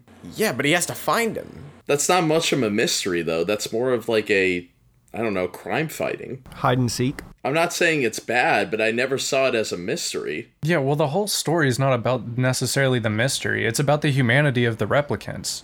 They have fake memories. They never lived any of their lives, yet you still question the humanity of them. Like that's not something you have in Terminator. You you don't question the humanity of any of the AI or anything. Like it's just oh they are conscious and want to kill all humans. That's cool. That's scary, but who cares? I care. Me. The replicants just want to live their lives. I feel like I feel like the idea of like a uh, robot war or whatever you want to call it um, is at least like at the time in the '80s made a lot more sense to the public than what Blade Runner was trying to get at. Controversial question. Josh, I've been watching a lot of the rewatchables recently, or listening, I should say. They have a great Terminator episode. Dream casting couch. Who are you replacing Kyle Reese with? Because I, I don't think he's a good enough lead for this movie. Uh, so so in the '80s, right? I, I that's my main problem with Terminator is I don't really like Kyle Reese as a character. I think he needed to be a stronger leading man. Let's go with um. Oh, what year did Terminator come out? Like 1984, Okay, so early '80s. and Blade Runner predates it by two years in 1982. If anyone was wondering. Honestly, fuck it. Let's make Harrison Ford it. I could see I could see Harrison Ford playing like a robot war veteran, goes back in time. Fuck it. I don't like that I was gonna say the same thing. The the guy who plays Kyle Reese in the Terminator as it is, Uh, Michael Michael Biehn. Harrison Ford would Harrison Ford would bring more charisma to the role. but I don't I I don't like him because he's got charisma. I like him because he actually seems like he gives a shit, and he's also fucking terrified. I don't think Harrison Harrison Ford plays it too cool for that. What about Danny Glover? I think Harrison Ford would have persuaded me to buy the romance between them more. That is the one fault I have in Terminator. That's fair. Yeah, but it doesn't feel like it's romance for the sake of like romance. It feels like Kyle Reese is on a mission. Yeah, it, yeah, no, on, no, it does. I feel like that this is like a perfect Ryan Gosling role, but he wasn't acting then. So now that's that would have been a good one. I'm trying to think who was the 80s version of Ryan Gosling. um, Mel Gibson. actually, not a bad choice at all. I think Mel Gibson would have been a fucking great choice. Yeah. The more I the more I think about it, the more I choose Mel Gibson. That's not a bad choice. Yeah, I don't know. I just think that like one of the main characters of this movie not really landing for me from a motivation standpoint. Like I mean like on paper I get it, but I don't feel it in the performance. I don't know. I just don't think Michael Biehn's that great in this movie. Like I think every major supporting character in Blade Runner gives a better performance or at least a more memorable performance, especially Rutger Hauer. I mean, if we go line for line and blow for blow, like he's just as menacing and just as scary as the Terminator. The scene where he's fucking up Deckard in the abandoned apartment complex, it's just as good as any scene in Terminator, in my opinion. The first Terminator, at least. What about Jan Michael Vincent? Fantastic. Because he has that same like, that same like on a mission, but a little more charisma. You know? Like Blade Runner is just a tier above Terminator as a as a film. I think as an action movie or as like a movie, like Terminator, yeah, it it's great and I love that movie and I watch that movie over and over again, but everything about the technical aspects of the movie, Blade Runner is far and away superior. I'm I'm willing to, I'm willing to concede this one. I can see it. I get it. Now you're swaying Segula. Yeah, yeah, I kind of get it. I, I I don't agree, per se, but I get it. I just feel season I just feel season 1 energy right now where it's just persuading Nate and I I need more fights, people. Because they're so close that I guess I, I want Terminator to move on because I That's it. Infinity War's winning this bracket now. It's Alden's fault. I hope not. this is what you did, Alden. Up next, we've got The Social Network versus SpongeBob SquarePants the movie. The social network? It's, it's SpongeBob. SpongeBob. Well, like I think The Social Network's the better made movie. Yes. No. Yes. No, SpongeBob. Come, Josh. Come to the dark side. At least in our top five David Fincher movies, they were better than the SpongeBob movie. You know how old I was the first time I watched the SpongeBob SquarePants movie? It's probably like 22. That's not our fault. I was 12 and I loved that movie not watching most of SpongeBob. I was the same age I was when I watched The Social Network for the same time. I watched these movies probably within a month of each other. And so that's why Nate is voting for SpongeBob. I want to stick with The Social Network here just because I think it is a really technically well made movie and it's captivating. I think it's interesting too that when this movie was made, Facebook was still an, a baby of a beast that it's become in today's landscape. Yeah, now it's the lead in our dystopian society. Like, it didn't do anything socially. It's interesting to me that Zuckerberg actively does not like his portrayal in this movie because his character is a sociopath. He, But since then, has doubled down on the sociopathic tendencies and now thinks we need to live in his terrible Fortnite ripoff. I think that we need a sequel to The Social Network, and the only way that's going to happen is if fans are vocal about that shit. Get Aaron Sorkin back on board. I want him to dissect the current media uh, landscape that we are in now because of Facebook. It's rigged elections in multiple countries. It has changed the way society works. And that to me is captivating. We need a we need a, a psychological and dramatic domestic thriller as a follow up to the social network. What is the title? I'm thinking the metaverse. No. Depends if the metaverse actually works. I just want the same caliber of filmmaking at play here instead of Adam McKay doing it. And this is someone who loves Don't Look Up. David Fincher, get off your ass. Aaron Sorkin, I mean, do your thing. Churn up some neoliberal bullshit. All the everyone that's in this movie, besides maybe Armie Hammer, would come back. Oh, for sure. Like, there's no way they wouldn't. This is Jesse Eisenberg's best role by like a m- wide margin. It's not Now You See Me Too. And Andrew Garfield's open to working like five movies a year. Should Jesse Eisenberg come back and do his Mark Zuckerberg from this movie, or should he try and uh, affix like his his current manner of like speaking and talking? He's grilling. since the inception of this movie, like Zuckerberg has changed. Eisenberg would have to change with that.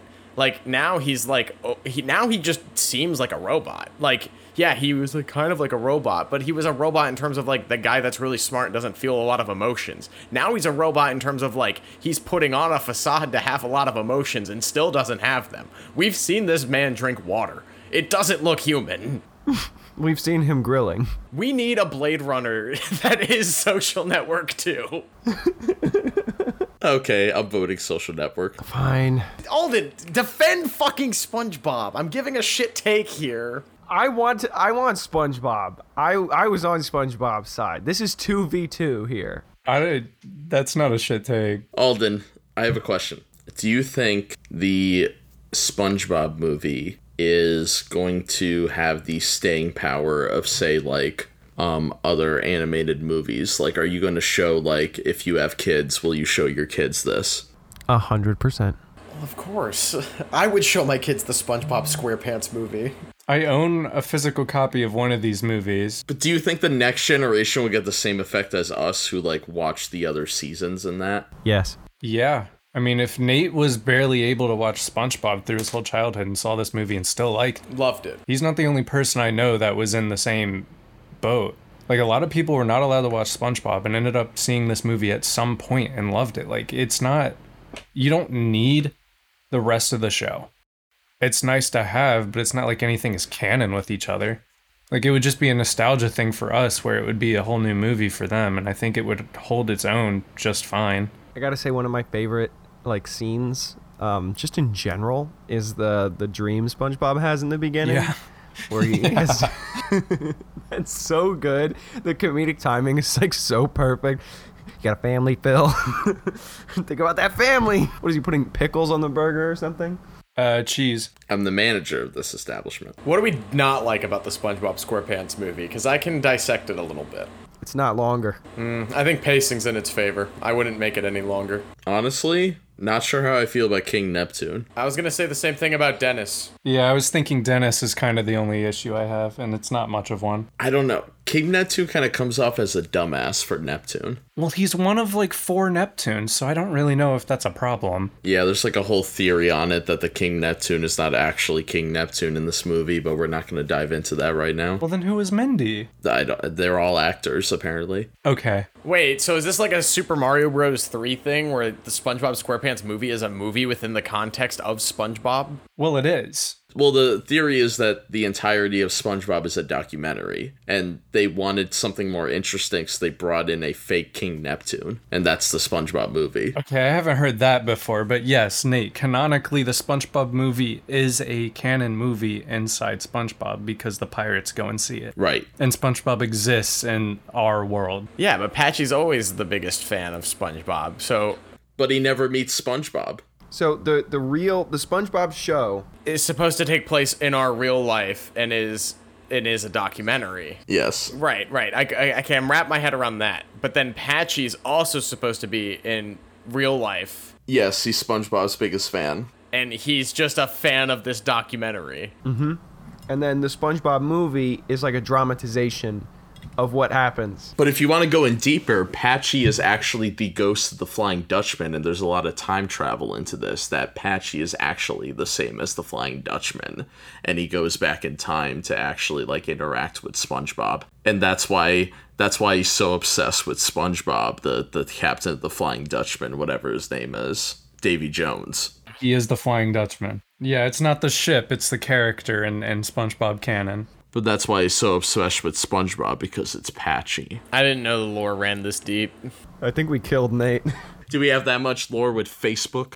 We need to.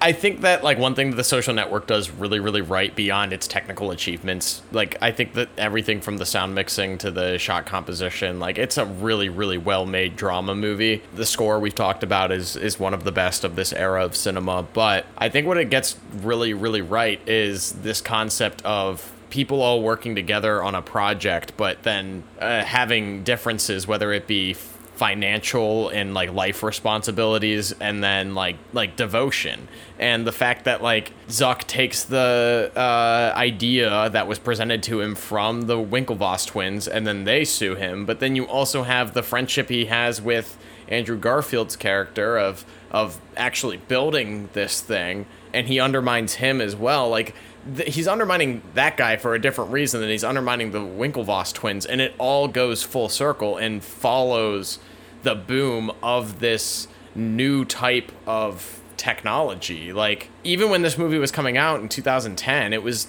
what three years after Facebook really had its first boom, and no one understood the ramifications of everything that was going on within the plot of this movie and real life simultaneously. This movie is such a good time capsule for the birth of social media. And it's going to age extremely well because of that. Because this movie was made when it was made. If you made this movie now like i i want a follow-up to this now. It's an entirely different story. It's an entirely different movie because we've seen the results of the foundation of facebook versus the boom and demise of society due to facebook. I mean, you make a solid point. So, like, in a way, this movie's way ahead of its time, but also almost serves the same purpose as a documentary. Like, this is going to be studied in history classes down the line. In the same way that a movie like JFK or All the President's Men or that I watched in history class. You know, all of that shit is working as a substitute for real history, and this is going to be a substitute and an allegory for real history as well down the line. Maybe. It's already aged quite significantly, though.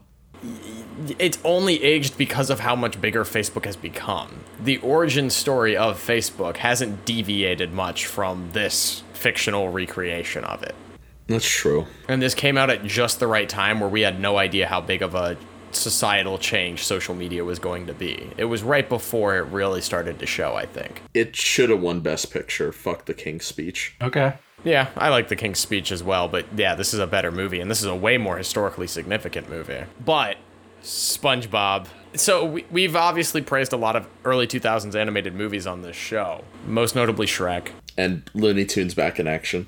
Yes. I think SpongeBob SquarePants the movie might age better than all of them. I'm not gonna lie. I agree. I agree. Because SpongeBob itself is timeless, and a lot of the humor is like stuff we were talking about in our SpongeBob episode. It's stuff that's not inherently relatable to kids because the show doesn't talk down to its audience. I think this movie does talk down to its audience a little bit more than the show. I think it's more of a commentary on the character. The Looney Tunes should be timeless, but we keep shoving them into things that won't be timeless. Like LeBron James. we keep shoving the Looney Tunes into LeBron James. Porky, get in there!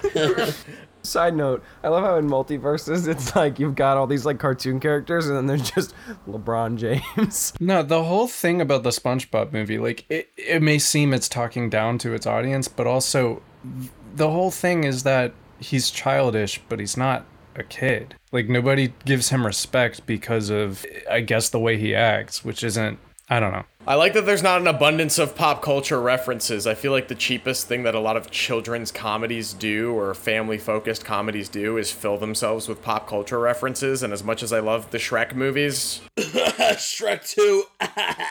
Shrek 2 is dated to the early 2000s and will always be dated to the early 2000s, which is why we are the generation that is probably most in love with Shrek 2, and it's all downhill from here.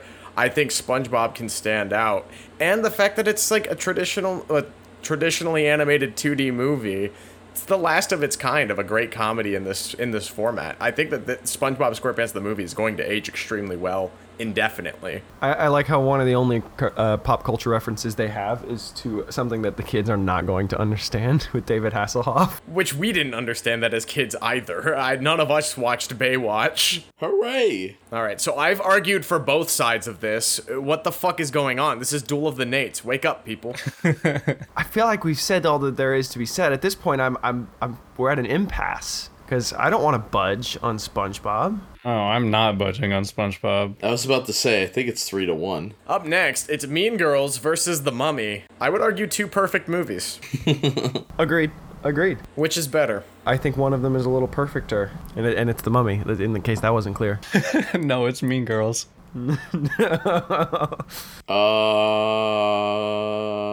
Uh, it might be Mean Girls. I think that the visual effects they do on Imhotep and the way that they get him to like decay and like get all gross and stuff, they actually used a lot of practical stuff in alongside like early CG, and I think that that's really commendable. It looks really, really good, and The thing with the Mummy is that like it is very significant to feature films, but people don't know that it is significant.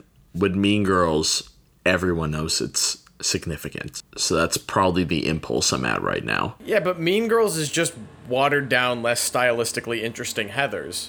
And I love Heathers. Uh, you're probably right. No, hold on. And I think one thing that Mean Girls does a little bit better is I think that they introduce offshoots of popular culture in a better way, meaning you have characters that are more realistic and more believable high schoolers than uh, you know broader strokes 80s interpretation of high school unfortunately post school shooting high school mean girls feels a little bit more believable um, especially with the two the two friend characters i forget their names but uh, the two Lindsay Lohan friend characters. Like they both feel like actual LGBT representation in a high school. and Heathers is kind of homophobic in scenes. Based. No, I'm kidding. Please don't. Please don't keep that. Based. No, I'm kidding. Please don't. Please don't keep that. I'm keeping that. It's uh, Janis and Damian, right? I like the scene where Janis drops the pipe bomb because uh, Lindsay Lohan's too scared to. I like that in the gymnasium when everyone's trust falling. It's a great scene. The pacing of Mean Girls is damn near perfect. The movie's like 95 minutes long and it just goes. Like I rewatched it relatively recently for the first time in maybe like 5 or 6 years and I just forgot how quickly it moves through all of the memorable things about it. The Mummy has obviously a broader scale and is a great adventure movie, but I think it's really cool that they do like the seven plagues and stuff like that. Like there's a lot of really cool set pieces in The Mummy that make it really rewatchable beyond just them getting to the mummy and then the mummy's curse revealing itself. They're both fantastic and they're both time capsules of what movies used to be and I miss them. yeah. Each and each one of these is a movie that you could just throw on and enjoy at any time of the at any any day. Perfect movies to walk in the middle of too. You know what I keep forgetting though? Mean Girls and The Notebook came out the same year. I think we're voting Mean Girls here, right? I am. I, I've been swayed to Mean Girls. I I, uh, I have a lot of love and appreciation for The Mummy because like it's one of those movies that came out at that time where like visual effects were starting to transition from practical exclusively to like CG and they managed to blend it really well in such a way that like even now it doesn't look dated like the effects look really good still I still think it's dated. I just don't think it's as appalling as certain other movies. All right. Mean Girls moves on. now we get into the most chaotic final four Oh, yeah, we are at the final four. Here, I'll just start the debate. Next, we got Blade Runner versus the SpongeBob SquarePants movie. Where, where are we all feeling? Blade Runner versus SpongeBob movie. Alden, where do you stand? This is like the Alden round. this is a really hard one this is harder than terminator I can't believe Infinity War's in the final four, but that's not what we're talking about right now. That's your fault. That is your fault exclusive. I did it out of anger. Uh, Sakula, what, uh, would you rather hang out with Deckard or SpongeBob? easily spongebob Rachael, no, that wasn't the question alden You don't think Deckard would have like stories though of like his other missions? He wouldn't tell you any. Yeah. He's not exactly the conversationalist. All right, better villain, Plankton or Roy Batty? Karen. But uh Sakula, while we while we have this time in between, um you were a very late host into the the show's uh, inception. What was an episode you wish you were on? Wait, I, I one one day we need to come back and do like another Marvel movies ranked. Yeah, eventually that a sequel to that will happen, including the shows. Yeah, we'll have to include those.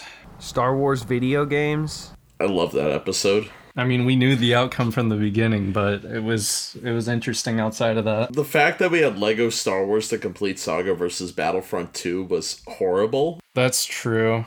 Was that the final two? No, that was the first round. Jesus Christ. Yeah, that's why we did the Lego episode. It was specifically because you were pissed. Yeah, yeah. No, that's that's absolute bullshit. That seating doesn't make any fucking sense. That should be the final two. You're right. They shouldn't have been on the same side of the conference. Um, Yeah, I guess it'd have to be that one or um oh shit, are every Spider-Man movie ranked? That was a chaotic one. Now there's more as well, so We can wait for even more. I swear to God, if this continuity of Spider-Man gets like axed, I'm gonna be pissed. It probably will. I need it to not, because like It feel it feels like the ending to it. yeah, but they they op- they left it with so many like possible threads and so many directions it could go. Like That's just covering their tracks at this point. Sakula, you're either gonna love or fucking hate Bullet Train. I, I- you know, we've watched the trailer so many times in theaters that I'm scared that I'm gonna hate it because at first when I first saw the trailer, I'm like, oh man, this this kind of looks good. This looks like a fun time. And then I see it over and over, and I'm like, actually, this feels like kind of formulaic and like um like it was made by a robot. Uh, yeah, it was made by the guy who made Deadpool. Of course, it's formulaic. I will say the trailer does not give the movie justice. Okay, I mean that's that's a good thing. I think Alden will like it. Not as much as 3,000 Years in the Making. I think that's Alden's film of the year. Three thousand years of Yeah, see, longing. he even knows or the something. title. I might have the I might have the amount wrong, but I need I need Alden to see it so I know if it's worth seeing or not. Bullet Train's not doing great in Rotten Tomatoes, but it's doing okay on IMDb. Oh yeah, Bullet Train's getting good reviews. The reviews for uh, 3,000 Years of Longing are not great. Sorry about that.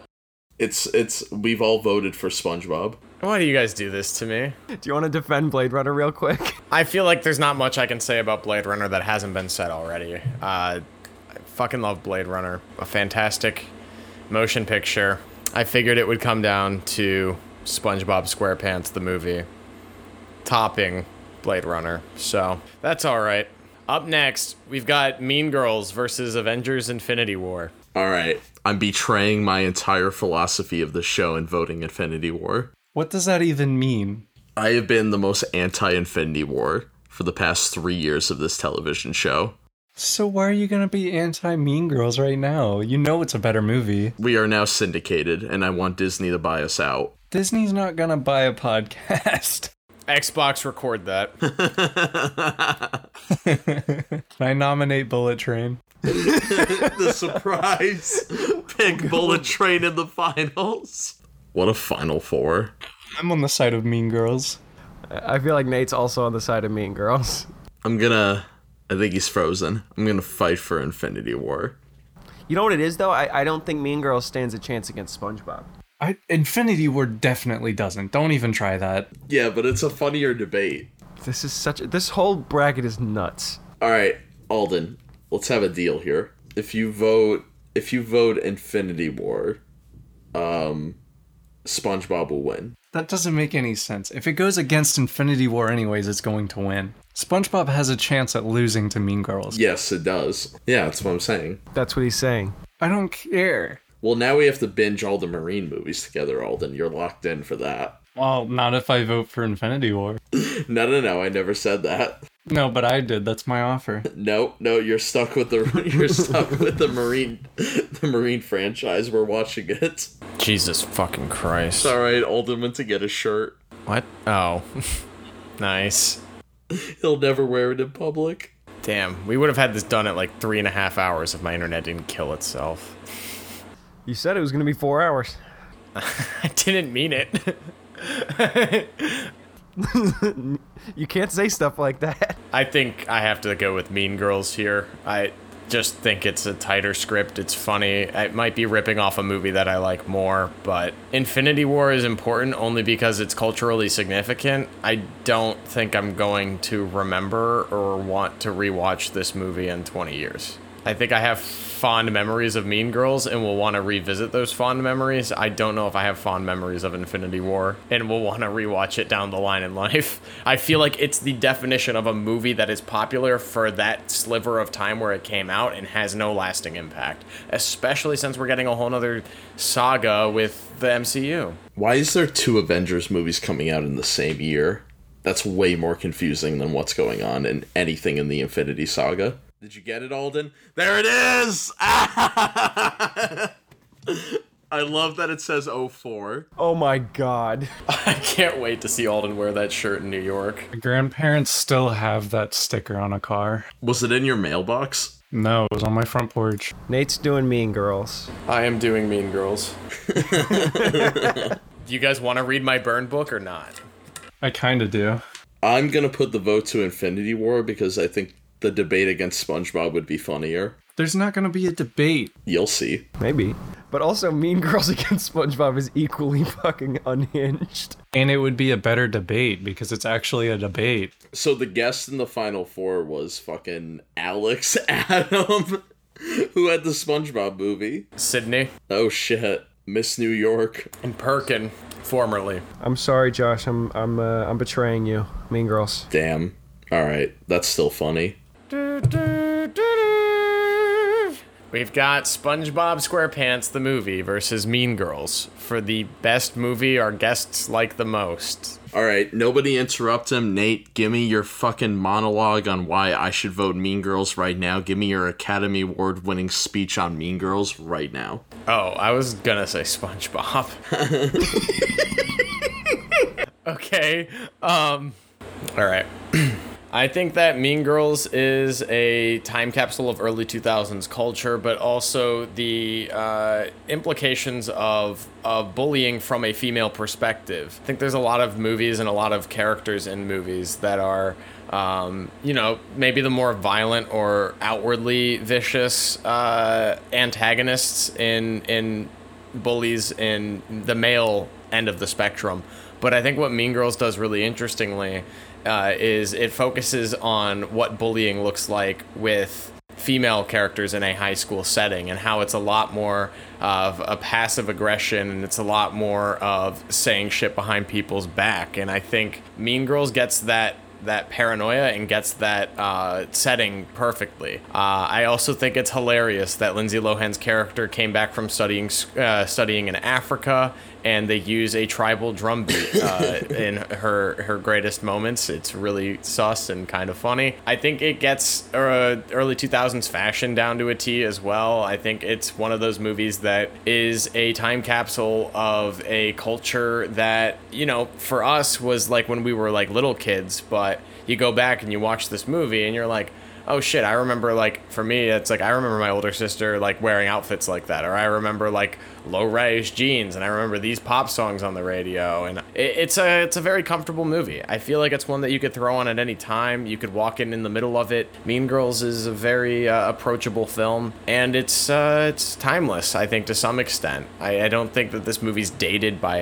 anything besides its terrible sequel and uh, it's a great watch. What do you think of the Broadway play? It's fine There's a Broadway play. there's a Broadway musical named Mean Girls as well. Um, same people behind the movie produced the Broadway musical, so I think it has its heart in the right place a lot. There's a couple of good songs, but again, I think Heathers is better, and I think the Heathers musical is better as well. Believe it or not, there's an off-Broadway musical of that that never made it to Broadway because who is going to greenlight a movie about a school or a play rather? Who's going to greenlight a musical about a school shooting and a terrorist attack at a high school? It's not something that's going to happen, but um, I think that some of the uh, implications and satirical points within Heathers translates to Mean Girls very, very well, both as a musical and both as a film. So SpongeBob. I think SpongeBob's the better comedy, yes. It's been so long since I've seen Mean Girls. You should have been here three weeks ago. I watched Legally Blonde for the first time. That was also recently, maybe four weeks ago. No, it was much longer than that. Love me some Luke Wilson. Luckily for you, Josh, I can tell you the exact date. It was in May, I think. Mean Girls serves as a time capsule, but SpongeBob is timeless. Good point. Good point. Sure. You could show SpongeBob to literally anybody. Is there ever a time where you're not in the mood to watch the SpongeBob SquarePants movie? Um, See, like there's times where I'm like, I don't really feel like watching Mean Girls. I can't say that about SpongeBob. I think I could have like just gotten clipped by a car and having the worst day of my life where I'm bleeding eternally, but I don't have enough money to go to the doctors because I can't afford health care in this cursed late capitalist state that we live in. And I could co- still come home and be like, yeah, but SpongeBob. is that your last movie you'll watch? I don't think I want to watch Mean Girls where she literally gets hit by a bus. Exactly. That's what I'm saying. uh, you don't need a license to drive a cheeseburger. Sandwich, you idiot. A burger is not a sandwich. Yes, it is. It's between two slices of bread. No, no, no. We're not. No, we're not having this debate right now. It's a it's a sandwich. How is a burger not a sandwich? because it is circular. Yeah, what are you talking about? You're a fucking lunatic. No, no. Yeah, what about a sandwich on a brioche bun? Like a ham and cheese on brioche. That's circular. I don't know. A bagel is a bagel is a bacon egg and cheese on bagel, not a sandwich. A bagel is a bagel. You don't call a bagel a sandwich. Yes, you do. You call it a breakfast sandwich. No, you say a bagel. English muffin. What is that? Alden, when you move to New York, I am going to drive two hours out there just to fucking choke you.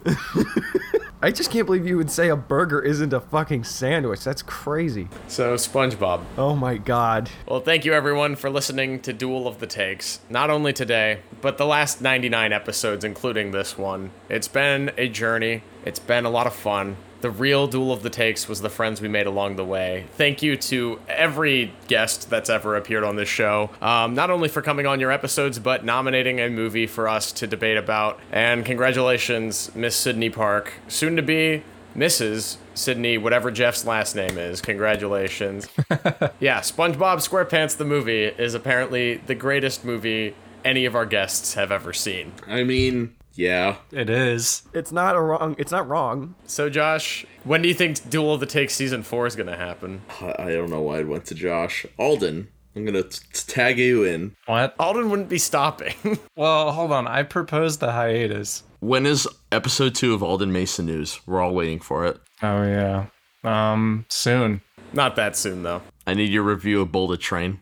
Yeah, you can get that, though. That'll be separate. All right. Well, for the last time for a while, this has been Duel of the Takes. Alden Mason News. Hmm. Forever? Forever.